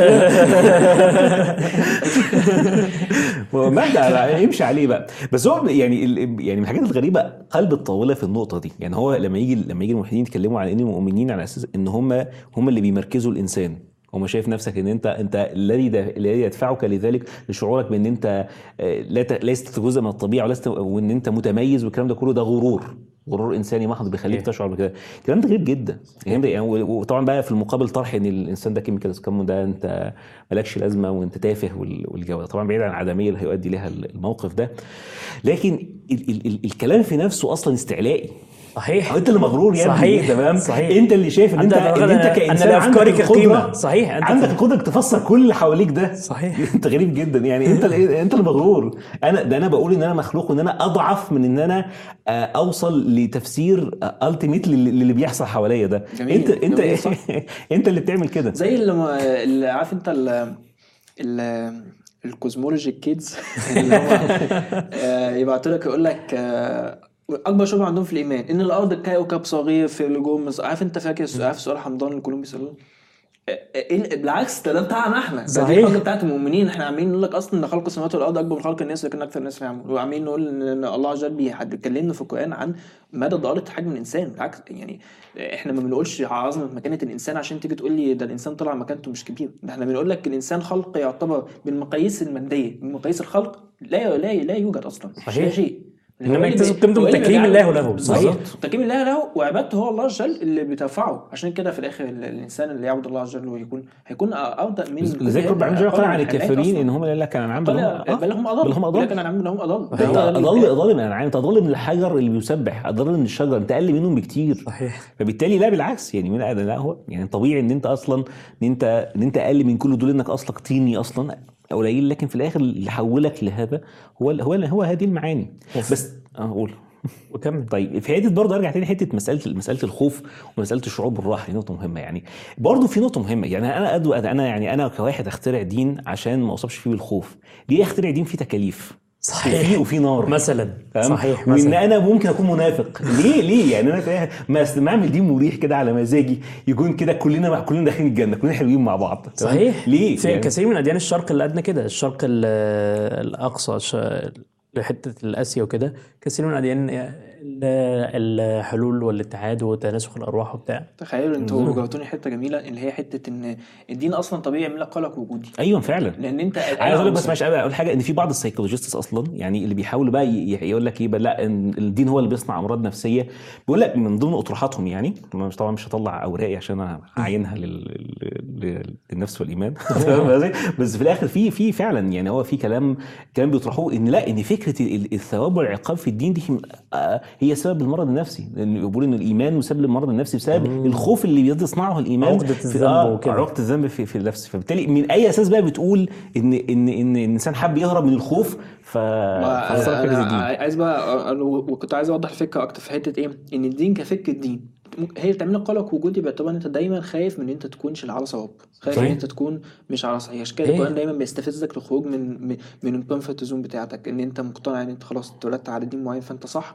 القرآن بيستفز الفكرة دي بإن هو لأ أولو كان آباؤكم أولو كان آباؤهم لا يعقلون شيئا ولا يهتدون. تمام؟ فأنت ما ينفعش إن أنت تفترض الافتراض ده. إيه اللي العكس بقى. العكس اللي بيعمله اللي يكون الحياة الدنيا بيعمل نوع من الاطمئنان بيعمل نوع من ال- الغفلة إن ال- ال- صحيح. هي بتج- صحيح. صحيح. لا تغرنكم الحياة يرجون الدنيا. القرآن وقعدوا بحياة الدنيا واطمأنوا بها ودي أصلا يعني زي على الشيخ عبد الله الشهيد تعتبر بي- بيعتبرها الركيزه الأساسية أو السمة الأساسية من سمات الالحاد الجديد الاطمئنان إلى ما وصلوا إليه أيوه تشوف أنت كام شاب أكيد أنتوا عرضتوا الموضوع ده كام شاب بيقول لك أنا بحثت وكده ولقيت إن الدين الإسلام مش صح وخرج من الدين بعد ما خرج من الدين يقول لك أنا عايز أهتم بدراستي وبشغلي وما عدتش عايز أفكر في الحاجات دي وأنا مرتاح كده وبتاع ومتخيل إن طالما مرتاح كده يبقى هو كده صح جميل متخيل إن فكرة طالما أنا اطمئننت نفسك. وكانت الحاجة زي دي والدنيا مبسوطة ما عادش عندي القلق ده. يبقى. أنا كده صح بالعكس خالص. وارد جدا تكون أنت آم، آه، يعني آه، آه، فكرة فكرة القلق الوجودي إن أنت رفضتها ديت. ده ده كان الصواب. وأنت آه، مجرد مطمئن إلى فكرة خطأ هتؤدي بك في الآخر إن أنت تذهل جميل. يوم القيامة. لما هيبدا لك جميل. يبدو لك انك كنت هو على. فكرة بالنسبة للدين نفسه بيؤسس للمعنى ده إن هو إن إن الدين مش غرضه إن أنت إن أنت تستريح وإنك تنهي كل مخاوفك. مش غرض إن أنت. تبقى مبسوط وسعيد وزي ما. ما كانوا زي. ما زي ما ما قعدوا يخلوا الدين هو self help والتنمية البشرية وال... بالظبط. مش مش شرط تكون في ارتباط ما بين الحاله السع... حالة السعادة المؤقتة وما بين النبي صلى الله عليه وسلم. يقول يؤمن احدكم حتى يكون هواه تبعا لما قد جئت به هو هواك انت تروح تو... تو... واصلا معنى المجاهدة في الدين يعني إيه؟ متكرر دايما انت محتاج ليه مجاهدة انت دايما محتاج تجاهد صحيح. والنبي صلى الله عليه وسلم حفت الجنة بالمكاره من... هم فاهم لك إيه بص من الأول كده من الأول عشان نبقى فاهم الدين ده مش عشان طريق. صعب. حفت. الجنة بالمكاره حفت ده مش وتيجي مثلا برضو وعشان حتى- بس إيه نحكم الفكرة عشان الناس ما تفهمش غلط ده مش معناه إن السعادة بمعناها النهائي وبمعناها ال... ال... أيوة. الكبير مش هيتحقق في. الدين لا، بالعكس ده هتحقق. لا يتحقق إلا في الدين بالظبط. لأن أنت في الآخر أنت عندك آه، زي كده بنقول معظم- حاجة لله عز وجل لا تسد إلا بالله عز وجل بالظبط. جوع إيه؟ روحي في لا اتساق يسد إلا اتساق بالله. وتناغم. ما هو بين, بين النفس عارف بالظبط في زي بالظبط أنت بتكون كرب أسرة أنت بتتعب عشان أسرتك. بس حاسس بالسعادة لأن ده محطوط في إطار أنت عارف فين ده دورك وسعيد بإنك بتأديه. نفس الفكرة أنا عارف أنا عارف إن ده الحق وبتعب عشان الحق وعارف إن أنا في الآخر هوصل لحاجة. يعني ان ساعه الله غاليه إن ساعه الله هي الجنة. أنا واصل لحاجة واصل إن أنا ربنا هيرضى عني. هذه مع إن أنا هرى وجه رب العالمين سبحانه وتعالى. هكون عملت دوري اللي عليا اللي أنا موجود في الحياة عشان اعمله. أنا بتعب فيه بس في الآخر الموضوع مش كان فكرة اختراع عشان عشان استريح. بس بالعكس انت شوف لما تيجي تتأمل فيها النبي صلى الله عليه وسلم يعني يأتي بهذا الدين يقول للناس انت هتطلع يعني مع مع, مع الوقت يتدرج ذلك أنتوا هتطلعوا من أموالكم اللي أنتوا بتحبوها هتجاهدوا كتب عليكم القتال وهو كره لكم أنتوا بتكرهوه لا هو هتجاهدوا فالانسان ما يفكر فعلا يعني انت الآخر انت عايز تخترع دين يعني بنتكلم عن شاء الله في النبوات بس انت عايز النبي عايز يخترع دين يعني يريح الناس من أولها كده تبدأ هتقاتل أهلك صحيح. وهترميكم العرب عن قوس واحدة وقيام الليل واجب أول سنة وتتفطر قدمك. إيه يعني ده مش دين عايز تكسب بيه ناس يعني. تمام؟ أو روح حتى قول لليهود اليهود مستنيينك أصلا. روح قول لهم وعظمهم ويعني واخترع يعني. وكمان مش مش فكره في التكاليف الظاهرة بس التك- التكاليف الباطنة. أيوه. يعني بيقول لك إن أنت كل الاعمال اللي أنت هتعملها دي كلها على فشوش لو أنت مش ناوي فيها نية ربنا. أيوة لو صحيح. أنا هدفي اجمع جنود هقول لهم كده ليه أصلا؟ صحيح. يعني أنا لو أنا هدفي اجمع جنود أقول لك لو أنت مين من جواك مش عاوز ربنا وعاوز فلوس أو كده فأنت في النار. أكلمه عن النفاق ليه؟ طب طب ما حلو. لكن لو أنا عاوز مجرد جن- جندي ظاهر هقول له يا باشا أنت أي حاجة هتعملها ظاهره ربنا يحاسبك عليها وربنا بيحاسبك بالكاميرا. مفيش حاجة اسمها جوه. صحيح. يعني عشان أكسب كل الناس. وأتكلم عن المنافقين ليه؟ بالعكس نافقوني ودعموني. يعني طالما إن هو موضوع كده يعني أنا ما عنديش مشكلة إن أنت تبقى متابعني بس ظاهرا عشان إيه؟ عشان تحقيق يعني إيه مصالح والكلام ده حلو يعني في مصالحنا ببعض. فيعني ففكرة إن الدين كان عشان الراحة أو عشان ال- الهرب من الخوف يعني فكرة مش منطقية خالص. هو حد ده مش فاهم يعني إيه الدين أصلا؟ أو مش فاهم. مش فاهم فلسفة الدين يعني اللي بي- بيطرح هذه الأفكار. هو الفكرة إن في الخاصة ال- الروحية للإنسان وتجاوز الإنسان دي آه، كانت حتى ال... ال... واحد من أشهر الفلاسفة المنكرين لدلالة العقل على وجود الله زي كانت لم يستطع التخلص من قوة هذا الدليل. إنه إنه لا وجود القيم العليا والأخلاق وكده آه، وإحساس الإنسان بيها وإدراكه لها ده, ده لا شك دليل على آه، مصدر لهذه القيم و, و وخالق لها و آه، ومن دونها يبقى إحنا بنداون جريد كان بيقول إن شيئان يعني يقف أمامه مبهون يعني النجوم المو... السماء موسعة بالنجوم وبهان الأخلاق فينا صحيح. سماه بهان الأخلاق اللي هي. فكرة الطبيعة الأخلاقية اللي صحيح. هو هو دي في الح- في الحقيقة آه، هي استدلال بالإنسان يعني إنه الإنسان المعنوي ده أو البعد المعنوي في الإنسان ده ولا في البعد المادي. ما هو خلق الإنسان معقد جدا.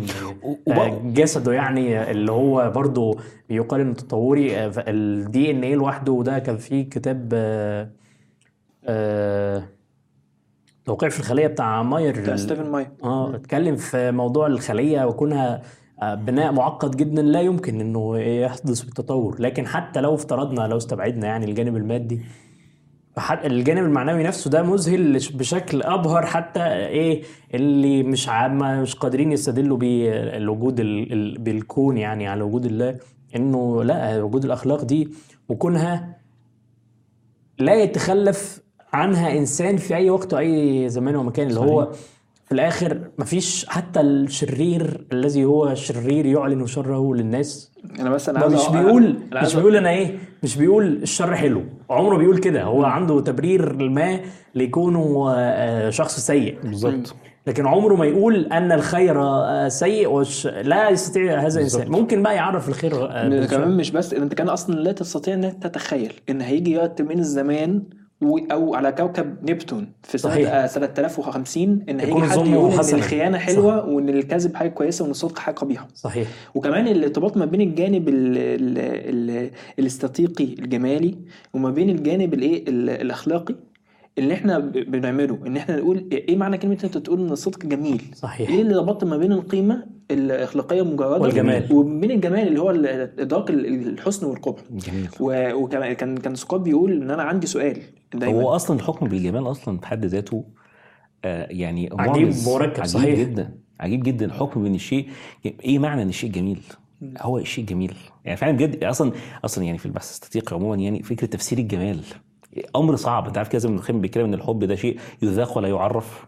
في كده بقى أنا ما أقدرش أقول لك الجمال ده. ما أعرفش أوصلك تعريف جامع مانع للجمال. الجمال ده أنت تفهمه وأنا فاهمه. أنا وانت وفي شيء موجود في موجود في في في في فطرتنا المشتركة يعني. لكن يعني حكم أصلا بالجمال على يعني وك... وت- كان يحدثنا عن المعنى دوت في في حتة إنه مش بس كلامنا عن الجمال ولكن فيها جمال حين تحين وحين تسرحون و... وتكلم مثلا عن جمال ال ال نباتنا فيها من كل زوج بهيج بهجة ال- الزروع وكده لا كمان اتكلمنا عن جمال في نفس الإنسان لما تشوف الحاجات دي تسوء الناظرين صحيح ف... ففكرة اللي أنت بتتكلم عنها دي الفكرة أيوة. أيوة. ان مش بس ان ربنا خلق الجمال ده خلق شعورنا باحساس الجمال ده دي حاجة دي دي عظيمة. المعجز. عظيمة وبعدين بشكل يتفق عليه برضه آه، ممكن في حاجات نسبية لكن بشكل عام يتفق عليه البشر أيوة. بشكل عام. أيوه. كان آه، لا هو القيمة الجمال نفسها قيمة مطلقة. لو أنت ممكن تعرف الجمال بشكل آه، آه، بس بالظبط. انت في الآخر بتقول إن الجمال صح جميل. صح جميل. ممكن تقول إن مثلا يعني ال- الرجل الطويل جميل وواحد تاني يقول لا الراجل القصير جميل لكن متفقين إن إحنا في الآخر الجمال جمال. كقيمة صحيح. هو ده اللي إحنا عاوزينه يعني بالظبط فاهم؟ وإحنا بنقارن الأشياء دي بقيمة الجمال اللي, اللي, اللي, اللي إحنا عارفينها يعني. المطلق وكمان ال- اللي كنت بقى بقول له عايز أقول لك سقراط كان بيقول إيه؟ كان بيقول إن أنا بينتابني دايما سؤال هل الحسن هو ما جعله الله حسنا أم أنه حسن أم أن الله جعله حسنا لأنه كذلك؟ آه يعني هل هل الج- ال- الحاجات الأخلاق الحميدة هي حميدة لأن ربنا أمرنا بيها ولا هو ربنا أمرنا بيها لأنها حميدة؟ إيه اللي سبق الأول؟ اللي سبق الأول القيمه الأخلاقية المطلقة ولا الأمر بتاع ربنا؟ عايز أقول إيه؟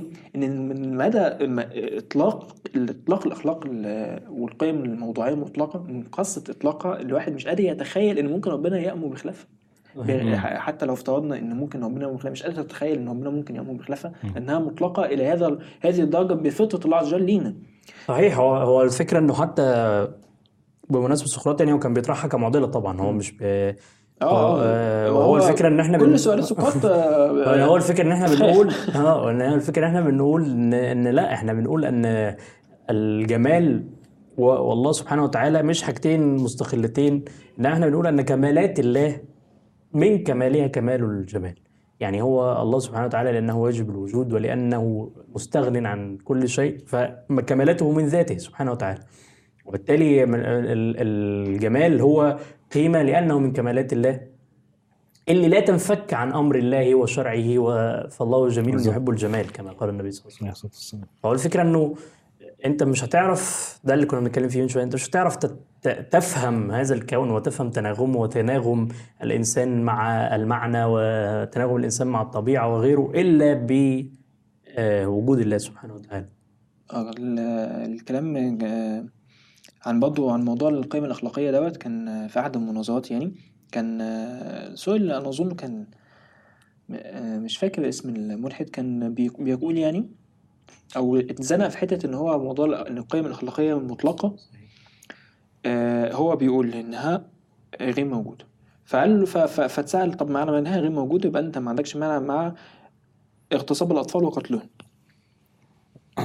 فقال هذا سؤال صعب وعلينا أن نقرر أننا يجب أن نواجه هذه الأسئلة الصعبة. لفظ من صحيح. الناس اللي في المنظمة مستحيل. تقدر تقول كده زي برضه لونس كاوس لما كان مع حمزة تسوتس لما مم. لما قال له إيه المشكلة في في زنا المحارم قال له ما إيه المشكلة في زنا المحارم وريتشارد دوكنز حتى وقتها قال إن الكلام دوت صحيح إن هو تطورياً أصلاً آه، هو. قال أنا أنا شايف إن التطور رفض زنا المحارم وخلانا إن إحنا نكرهه عشان الجينات المتناحيه لكن في الآخر لو هيستخدموا وسائل وقاية ويعني كانت مره مرتين وهو بيحبها صوت صوت فليه؟ لأن هو عنده مشي مع اضطراد مع هذا المبدأ اللي هو ما. فيش قيمة قيمة مطلقة هنكمل فيها إيه اللي هيحصل؟ الناس كلها هتلفظك ما فيش حد هيقدر يستحمل إن هو يعيش جنب واحد بيؤمن إن هو لو لو جه خد ابنه وقتله عشان ياكله ما فيش مشكلة عملها خطأ أنا مستحيل أقبل حاجة زي دي هو اللفظ ده أصلا بحد ذاته ده اللي النقطه اللي بنتكلم عنها يعني هو اللفظ ده يعني اللفظ اللي الموجود في نفسي كده ليه موجود؟ يعني هو ده سؤال يستحق يعني هو ده النقطه اللي بنتكلم فيها كراهيتك آه، آه، للشيء آه. ده يعني هو مجرد اللفظ أي بالظبط محتاج توجد عليه دليل بالظبط ما أنا عشان كده بقول لك ديفيد بيرلنسكي بيقول إيه بقى؟ بيقول إذا لم توجد حقائق مطلقة فلا وجود لأخلاق مطلقة من هذين الموقفين فنحن أمام مأزق إن لا أحد آه، يؤمن بالأول ولا أحد يستحق أن يعيش مع الثاني أو واحد أيوة. ولا أحد يستطيع. يستطيع, يستطيع أن يعيش مع الثاني أنت ما تقدرش تعيش آه، في عالم بدون أخلاق مطلقة فبالتالي انت لازم تؤ- تؤمن ان في حقائق مطلقة. اذا هناك قيم مطلقة. اذا الله موجود. بخلص الموضوع. عشان. الموضوع فعلا بهذه البساطه الناس مش متخيلة مدى قوة ومباشرة البرهان الأخلاقي على الله عز وجل ان هم مش مدركين آه، فكرة فلسفة الإخلاق. هو عموما ماشي. في حتة القوة المباشره دي في نقطة مهمة برضو. يعني ما ينفعش إن إحنا نغفل عنها. وهي إن يعني بع- بعيدا عن مدى فهمك لهذه البراهين ومدى مدى يعني إحساسك بقوة هذه البراهين ده ممكن يكون في قدر من النسبية. يعني في الآخر ممكن أقول لك أنت فعلا مش حاسس أو مش مش مدرك للقوة ممكن أحتمل ده. لكن النقطة المهمة جدا هي في مجموع البراهين. صحيح. دي نقطة مهمة صحيح. جدا. مجموع إبراهيم يؤدي إلى نتيجة ضرورية مش نظرية فعلا بكل موضوعية. يعني المجموع ده المجموع ده ممكن تقول يا طب ما ممكن. ماشي. تمام؟ ما- ده كان البرهان ده. ما ممكن. أقول لك ماشي. ده ممكن. دول مع بعض كلهم ما فيهاش ممكن. ما صحيح فيهاش ممكن. صح. ده ضرورة لابد إنك تؤمن بده. نقطة مهمة. يعني في الآخر عشان الناس بتيجي تتكلم مثلا في البرهان الأخلاقي في برهان في برهان الجمال في مسألة المشاعر عموما مسألة الوعي الوعي الانساني ونحو ذلك وده في احتمال يبقى كذا في احتمال يبقى كذا في احتمال. طب كل دول مستحيل.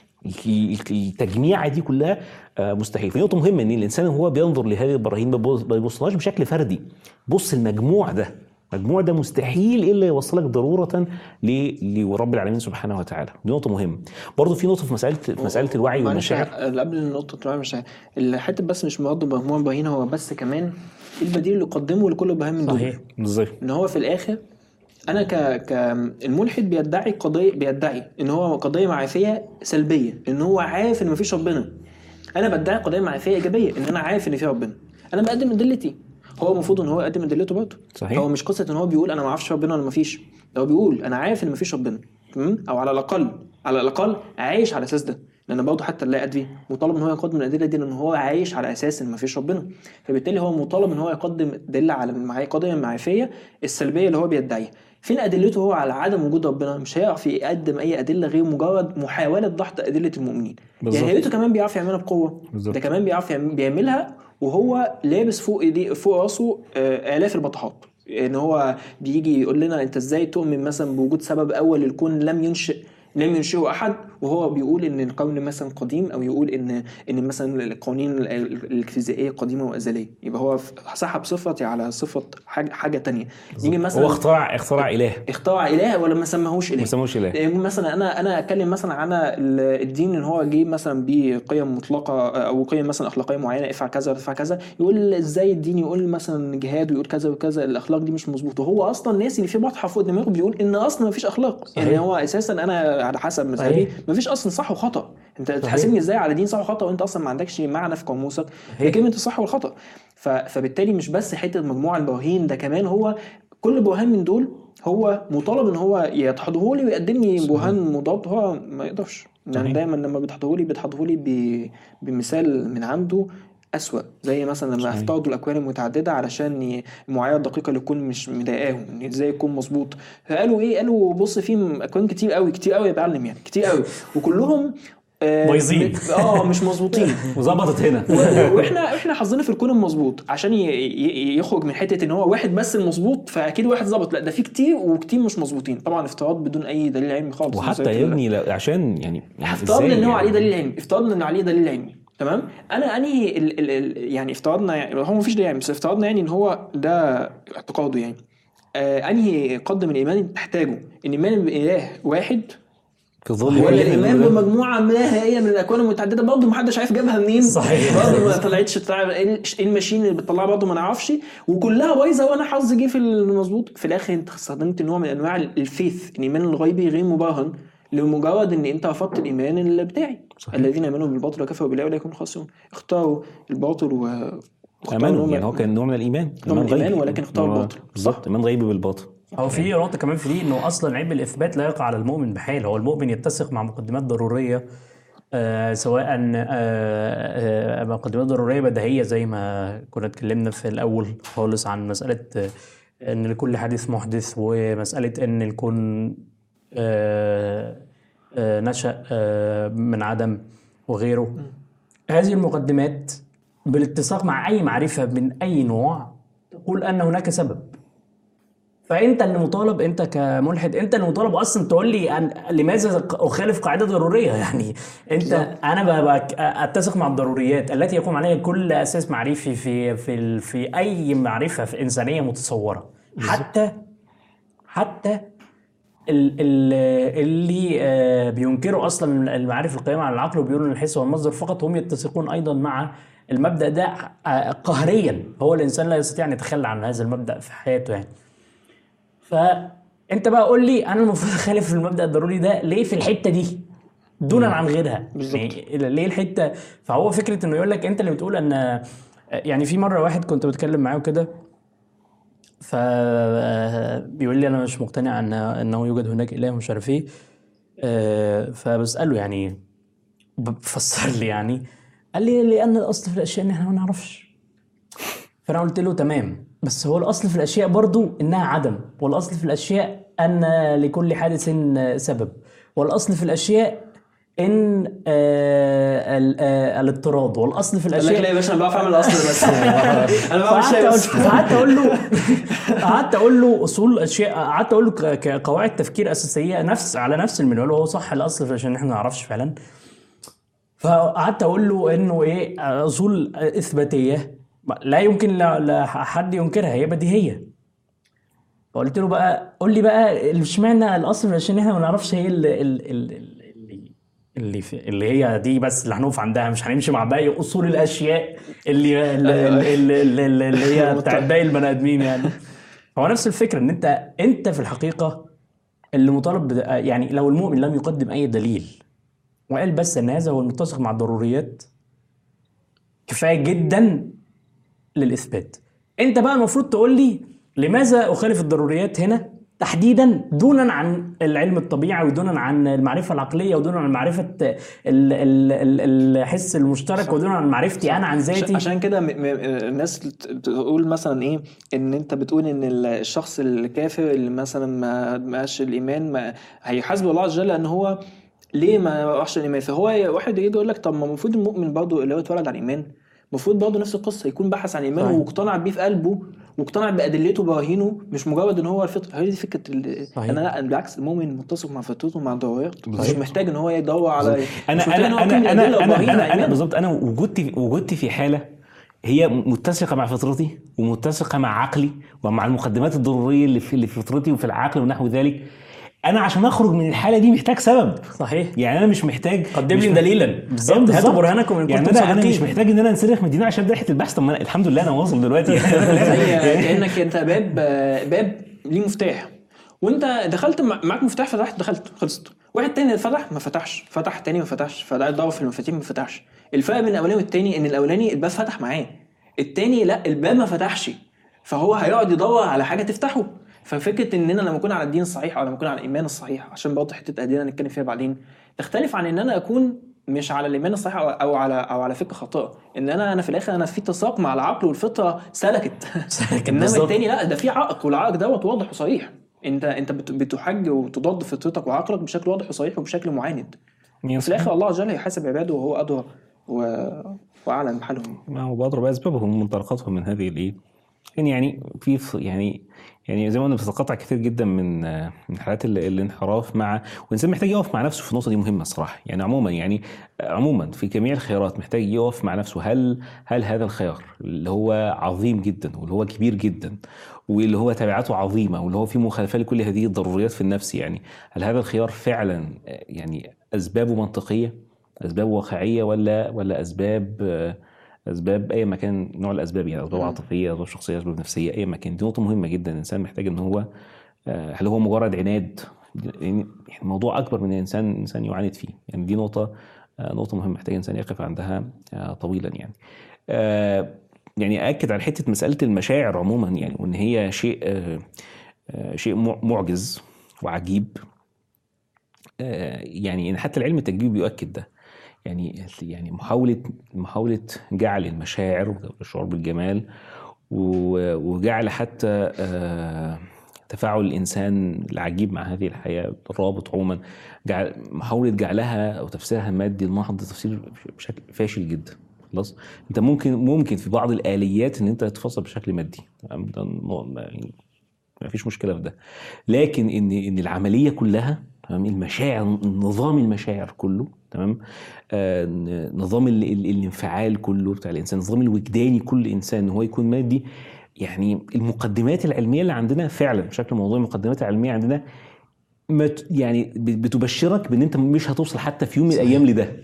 بل اللي عايز أقول إن هو يعني الواقع الواقع إن هو إن إحنا كان كان psychologists عموما وشغالين في ال clinical psychology وال clinical أو ال neuropsychology neuropsychiatry كانوا متوقعين إن هو بعد بعد الانتشار الواسع لل fMRI إن إحنا هنعمل بقى ثورة هنكتشف هنكتشف هن- أصول المشاعر أنا- باختلاف خ- العقل خريطه لل- للعواطف في الدماغ. بالظبط. أنا عايز أقول فعلا إن سيبك سيبك من ال conclusions الناس بتكتبها في ال papers لأن هم برضه متفائلين قوي يقول لك إن إحنا خطونا خطوه لا لا فعلا بص بص الأرقام بص الارقام تكتشف إن الموضوع يعني confusing جدا إن الموضوع لخبطنا أكتر. إحنا الثوابت اللي كانت عندنا يعني إحنا كنا قعدنا مخ... التش- قعدنا التفكير فيها. أيوه يعني إحنا في الآخر كنا مقتنعين. بمراكز الضحك ومراكز البكا بالظبط بالظبط إحنا كنا مقتنعين ان إن الحتة دي خلاص الحتة دي ال cortex دي مسؤولة عن اكتشفنا مش كده أصلا. ده ال fMRI زود الموضوع تعقيدا. اكتشفنا إن المعرفة دي كانت معرفة سطحية جدا وبسيطة جدا الموضوع أكثر تعقيدا من كده هو ده من كده يجينا بكتير. ل- لحاجة أعقد لغز أكبر من ده كله الوعي البشري. الوعي البشري اللي هو آه. يعتبر من أكبر الالغاز اللي واجهت آه واجهت داروين ووالاس على حد سواء يعني بس إن كان والاس شبه تراجع عن عن عن فكرته ونظريته الانتخاب الطبيعي فيما يخص الإنسان بسبب الوعي البشري إن هو شاف إن هو حاجة آه وكتب بكتاب آه يعني رسالة إلى تشارل تشارلز ليل على الموضوع دوت إن هو ما ما مش مش شايف إن الانتخاب الطبيعي ممكن يفسر بأي حال من الأحوال ال- الوعي. ال- الوعي البشري كأنه هناك انت اديت لحارس عقار اديته سلاح نووي عشان يحمي ال- ال- انت في الآخر ال- مقدار الذكاء اللي كان الإنسان محتاجه عشان يتفوق على بقيه القاده العليا وعلشان يسود الأرض كان مقدار أعلى قليلا من من ذكاء الشمبانزي انت ليه أيوة. خدت الذكاء ده ده مش ذكاء عادي بالظبط. ده طفرة غير عادية الطفرة دي حتى لو الملحدين بيقفوا أمامها بال... بال... بال... بالاندهاش يعني حتى دانيال دانيت اللي يعتبر من من كانت الالحاد الجديد اللي هم بيتسموا بنوع من أنواع ال... يعني ال... ال... الاعتداد بال... أو العنف يعني فعلا آه، قال إن إحنا إن عن نوع ما قال ثم حدثت المعجزه إن هو دي سماها معجزة لأن هو في بتاع يعني هو Mind عالم. أعصاب في mind بتاع Mind and Cosmos بس مش فاكر اسمه. آه، ملحد برضه. بس آه، كان هو كتب الكتاب ده عشان كتراجع عن رؤيته برضه الإلحادية بأنه آه، التطور يفسر العقل والوعي آه، آه، لأنه شاف هو أصلا neuroscientist آه، برضه توماس ناجل؟ أيوه. توماس ناجل اللي هو مش فاكر اسمه صراحة. لما كتب بيقول إن في هو توماس ناجل ملحد وطبيعي. كتب إن في ثلاث حاجات بتواجه الغاز الالحاد ال- القيم والوعي والادراك أيوه هو ده.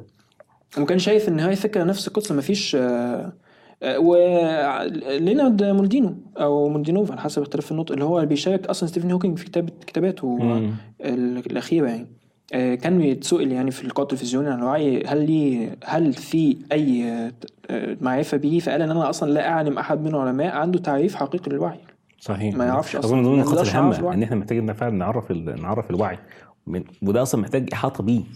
يعني إحاطة بيه يعني زي ما كده بنتكلم في مسألة الحب إن هو إن هو شيء آه، غريب جدا. يعرف يعني يذاق لكن ما يعرفش. يعني في الآخر ما يقدرش يعرف لك تعريف منطقي.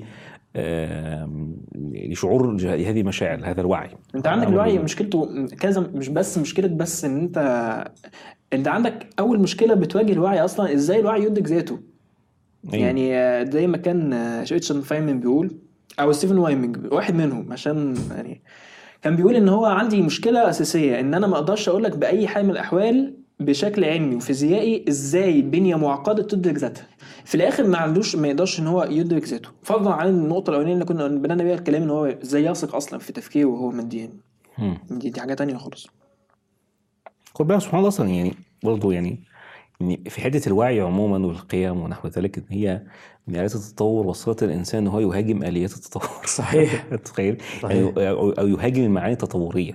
يعني الإنسان بوعيه عموما وفلسفته أصبح بيهاجم معاني تطورية أصلا معاني إن إحنا عايشين في بيئه ده وعايشين في دوكنز بيقوله أيوه دوكنز اللي هو يعتبر أكتر واحد آه. بيبقى نظر للتطور كان بيقول إن هو إن إحنا وصلنا إلى كائن يستطيع إن هو يواجه نظرية التطور ويقف في, في اتجاهها فيما يخص حياتنا هو كان. بيقول لا اطيق نظرية التطور يعني هو. هو دي الفكرة أصلا إن هو هل هل هل هل هل نظرية التطور بصورتها المادية هل فعلا ممكن توصلك لهذه الحالة؟ توصل توصل لكائن يوقف التطور بالظبط توصلك حياة أي روبوت الإنسان اللي هو الروبوت اللي عايز يتحكم في في الناس وبعدين في الآخر ما هو طلع الإنسان محظوظ هو عمال يقول لك أنت عمال تقول لك الإنسان محظوظ و...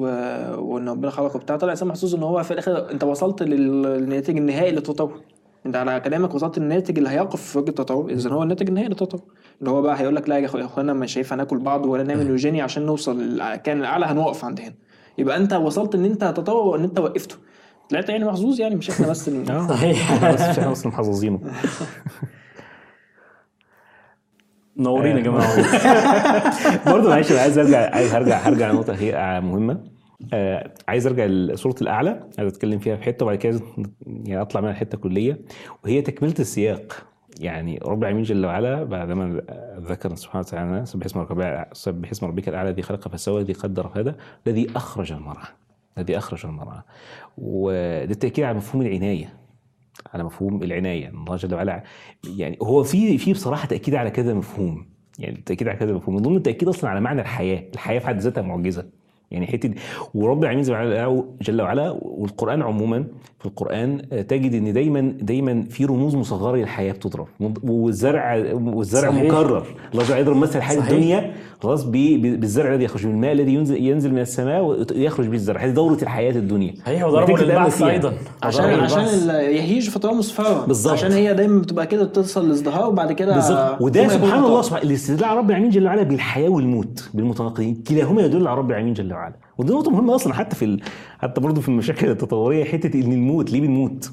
يعني هنا في الآخر يعني في الآخر انت طبعا التفسيرات الغريبة بتاعت ال- إيه المهم يعني مش عايزين نتكلم في السياسة تاني. بس هو في الآخر إن هو إن أنت في يعني من من منفعة عظيمة إنك مكمل في حياتك يعني لا ده؟ ده من من الحاجات يعني بيقول يقولون يعني إن ال إن ال اكتشفوا على أطراف ال DNA telomere telomere دوت كل ما ينقص كل ما عمر ال DNA دوت بيقل.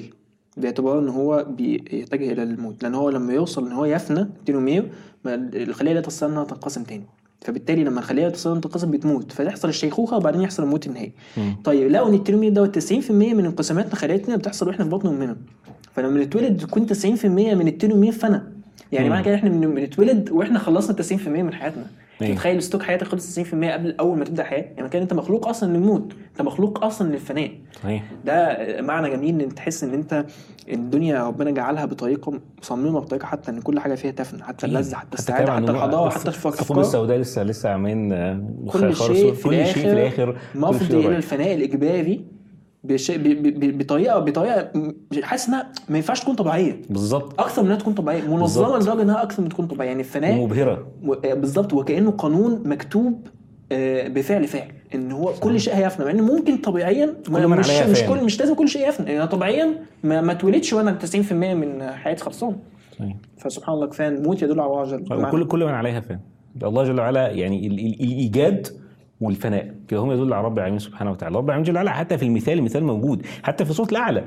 الذي أخرج المرعى فجعله غثاء أحوى. خلاص الأحوى اي أسود مات خلاص. يعني انتهى. بسرعة. آه آه وفعلا فجعه غثاء. وهذه حقيقة الحياة. ودي برضه يرجع تاني الانسان المغرور. يا ابني انت ولا حاجة. انت ميت ضايع. ومحتاج تتأمل إن في كل هذه الأشياء تعظمها كلها كلها منتهية. زي ما محتاج تدور على على اللي اوجدها محتاج تدور على الذي يفنيها ويبقى. بس كلمنا شوية كده على موضوع العناية. يعني من المعاني العظيمه برضو يعني نرجع بقى لنقطة مهمة كنا كنا كنا برضو أثرناها كده وهي مسألة دليل العناية دليل الرعاية دليل الإتقان نحو ذلك. وهي كيف إن القرآن عرض هذه الأدلة و, و و ومن المشاكل اللي بتبقى موجودة عند بعض الناس في البحث عن هذه الأدلة إن هو عايز عايز ال ال ال ال الترم يعني. المصطلح. آه المصطلح. هو في الآخر. هو متخيل إن القرآن القرآن خطابي ما بيتكلمش على دليل ال- ال- الحدوث خلاص أو على دليل ال- الرعاية أو على دليل الإتقان عشان هذه المصطلحات مش موجودة بذاتها كده آه، في القرآن. وده تصور تصور باطل. عشان كده بعض الناس بيتخيل إن هو القرآن ده يعني حاجة خطابية. يعني هذا ليس برهان يا عم بقى يعني هو الإجابة القانونية ستك وجودية طبعا أحسن صفة لازم سبسكرايب ديسلايك دايما كده مش أنا عمري ما حفظت مكان لايك والسبسكرايب في اليوتيوب. دايما تلاقي اليوتيوبرز عارفين مكان تحت حتى على الشمال يعني آه. يقول لك تلاقي فعلا زواز مكانه.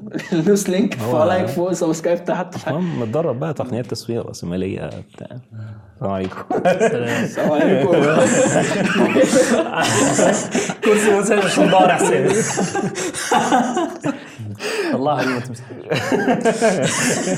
ف... آه، فدي نقطة مهمة. يعني حتى الناس كانت بتتكلم في إن إن حتى كنا عملنا برضو قصة ال- الأديان ونحو ذلك إن بعض الناس متخيلة إن ده دي خطابة لا مش معنى إن هي ال- ال- البرهان ما اتحطش بهذه الصورة خطاب بالعكس هذا هذا الخطاب اللي بيتجمع فيه خطاب من خطاب المشاعر خطاب الروح اللي بتخلي الإنسان أصلا يستكين ل... مش معنى لعقله. كاتب مش كاتب لك واحد زائد واحد يساوي اتنين إنك آه، مش. هتعرف إن تفاحة وتفاحة تفاحتين يعني يعني دي نقطة مهمة عموما في التعامل مع القرآن، القرآن مترع ملآن بال بال بال بالبراهين ملآن بالحجة التي فعلا يعني التي تروي القلب والعقل جميعا، لكن ما ما- يبقاش تخيله عن البرهان إن هو إن هو هذا المصطلح بهذه الصياغة، بل كثير جدا كنا بنتكلم كثير جدا من ال- من ال- من الأدلة اللي بعض الناس بيعتبرها أدلة جديدة، أصولها موجودة في القرآن، لا جديدة ولا حاجة.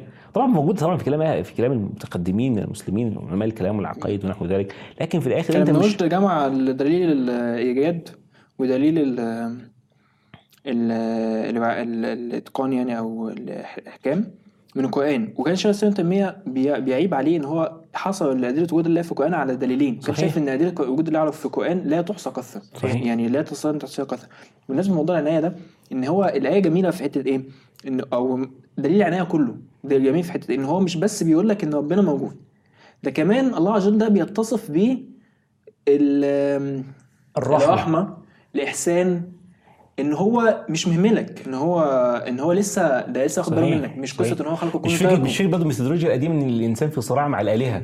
صحيح. بالعكس أيوة ده ربنا بالظبط. مجد الودود اللطيف الذي يحب الناس. هو ما يفعل الله بعذابكم ان شكرتم وامنتم الله جل وعلا يريد لك العذاب. ده بالعكس ده من تمام رحمته بيك إن رب العالمين جل وعلا يعني كده برضه عن النبوات. الله جل وعلا يرسل الرسول بعد رسول هو لا يريد إنك تعذب يعني حقيقة برضه يعني برضه يعني من ضمن المشاكل من المشاكل اللي هو يعني حصر حصر حصر الخطاب العقل وحصر ال- الطريق الموصل الموصل بالإنسان للحقيقة في الخطاب العقلاني المحض بالعكس الخطاب ال- يعني يعني هذا هذا مؤثر فعلا. يعني وده بيفتح العقل. ساعات العقل بيكون معاند لأسباب كثيرة جدا. يعني أحيانا العاطفة وال- وال- والوجدان بيجعل الع- العقل يستقبل يستقبل الحقيقة حتى لو كانت تقيلة على هو النفس. أصلا ما فكرة كلمه العقل والوجدان وان هم طرفين متقابلين وكده دي يعني مش مش برضه مش حاجة برضه تبسيط مخل للأمور. في الآخر أيوة ما فيش الإنسان الوعي البشري كتلة واحدة والإدراك كتلة واحدة. يعني ما فيش حاجة اسمها إن أنا بدرك بعقلي شوية وبوجداني شوية. الناس اللي هو برضه يقعد يقول لك ما تكلمنيش بالعاطفة بالعاطفة صحيح. هو متخيل إن هو كده صح إن هو كده جامد يعني إن هو أنا منطقي لحد ال... في العكس ده العواطف هي أصلا اللي بت... بتساعدنا في اتخاذ القرارات الصحيحة. صحيح. المهم اللي أنا كنت الحته اللي أنا كنت عايز أقولها إن هو إن إن العناية إن معنى كده إن الله عز وجل ما أهملناش إن الله عز وجل مش اللي هو اللي رب الربوبيين اللي هو خلق الكون وتركه. صحيح. فده بيدينا معنى الايه إن مفيش إهمال. ده فيه إن الله عز وجل بيعطينا الم- ال- المح المنح كل يوم مع كل نفس بتاخده. انت مثلا ما خدتش تحذير من نفس أول ما صحي أول ما اتولدت وبعدين ماشي بيه ده انت على طول بتاخد نفس. صحيح. على طول بتاخد نفس دي معناها إن في في, في رئتك وفي في, في جسمك ما يؤهلك لدوت. آه على طول محتاج جلوكوز وعلى طول محتاج مية وخزانك منهم بيحصل بيخلص بسرعة جدا. خلاص المية ما بتعرفش تخلص المية أصلا في جسمك والجلوكوز بيخلص بعد آه، يعني أيام قليلة والبروتين بيخلص بعد أيام بعدها وهكذا. انت على طول محتاج. فانت على طول بتاخد فالرزق ده شغال عملية مستمرة. فلما تحس إن العملية مستمرة دي بتحس إن مفيش إهمال. ده ربنا مش خلقني سند على على طول بيديني فعشان كده الله جل في سوره النبأ. لما جه يتكلم على عما يتساءلون عن النبأ العظيم عن يوم القيامة آه بدأ إن هو بقى يوضح لهم إن يوم القيامة دوت أنتوا شاكين إن هو موجود. لا ده الم نجعل الأرض كفايه أحيانا وجعلنا فيها رواسي يعني بدأ يقول إيه؟ أو الآيات اللي هي ألم نجعل الأرض مهادا آه كفاية في سوره المرسلات. الآيات اللي بتدل على العناية إن ربنا مهد لنا الأرض وأعتنى بينا وكده. ليه؟ طب هو إزاي ربنا هيعتني بيك ويهتم بيك؟ هيهتم بيك ليه أصلا؟ وهو مش خلقك للغايه صحيح، هو صحيح. ربنا لسه مركز معاك يعني إن كان صح اللفظ ولا صح. يعني إن مفيش إهمال يعني لله عز وجل ويكون في الآخر بيعبث. صحيح، في في. ارتباط ما بين إن هو ما دام لسه في آه، عناية بهذا الخلق يبقى الخلق دوت مخلوق لغاية والغاية دي جاية يا باشا في الآخر في. يوم القيامة ف دي نقطه مهمه جدا وبرضه مش يعني صوت الحياة. عبس صوت عبس برضه برضه لما كان بيتكلم عن يوم القيامة فلينظر الإنسان إلى طعامه أيوة أنا. صبنا ما اصبنا ثم شغلنا بقى شوف قاعد يكلمك بقى عن عملية إنتاج الغذاء اللي هي أعدت ليك يعني أنت مثلا بتاكل سندوتش السندوتش دوت مش اعد دلوقتي السندوتش ده بيعد من أول الصيف اللي فات. لما ربنا أنزل المطر وشق الأرض وطلع الحب القمح وبعد كده القمح ده بعد ما اتنقل لمين؟ طحن بقى قد إيه واتعمل منه. أنت بتاكل في آخر المنتج اللي بقاله سنة من قبل. كده أصلا اليات آليات إنزال المطر أصلا بال- بالسحاب المسخر بالرياح ب- بذرات تكوين المياه. يعني باجتماع دي مع دي مع دي. كل ده في الآخر كان موجود غايه من من غايات هذا من المرادات إن أنت تعيش الناس تحيا أنت تقوم بهذه الوظيفة اللي انت اللي أنت مكلف بيها. فموجود في كل شيء في كل شيء يعني العناية موجودة في في في كل شيء في الكون حتى في حركة الكواكب ما انت انت هتفنى. لو يعني لو لو هذه يعني كل شيء يعني بي بيعين الإنسان إن هو يقوم بهذه الوظيفة اللي هو اللي هو يحيا لأجلها. يعني وإن هو وزي ما قلت قلت حتى بتنبهه بتنبهه إن في وظيفة أنت المفروض يعني مش معقول كل هذا كل هذا عبث يعني. في وظيفة ان أنت حتى لو مش مدركها لو مش واصلها ان أنت تبحث عنها يعني. فضلا ان ياتيك إشارة ليها وأمارة ليها فتروح تردها. أنت المفروض أنت أصلا مستني. أنت مدرك وعندك ال- ال- الحاجات الفطرية خليك منتظر إشارة. إشارة حق. أنت عارف إن في حق وعارف إن في صفات وكده. ونتكلم عن النبوات بقى إن شاء الله. أنت منتظر إشارة. فأول ما الاشاره تجي لك ده أيوه يعني يوافق اشاره طبقة. أنت خلاص ده أيوه ده أنا كنت مستنيك. صحيح، عشان مستني كده ده في خليها الطور. تشويقة للجاي. عشان كده في سورة التور أغلب أصلا الكلام على منكرين النبوة وهي اللي فيها أم خلقوا من غير شيء هي حلو يبقى جميل ان إحنا وصلنا الحته دي وإن شاء الله دي تبقى بداية إن شاء الله الحديث اللي جاي. إحنا بعد ما خلصنا نتكلم عن وجود الله عز وجل إن شاء الله نتكلم عن النبوات وال- والرسل إن شاء الله. إن شاء الله.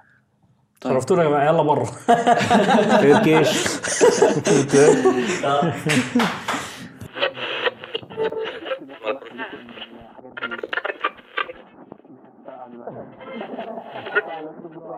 دي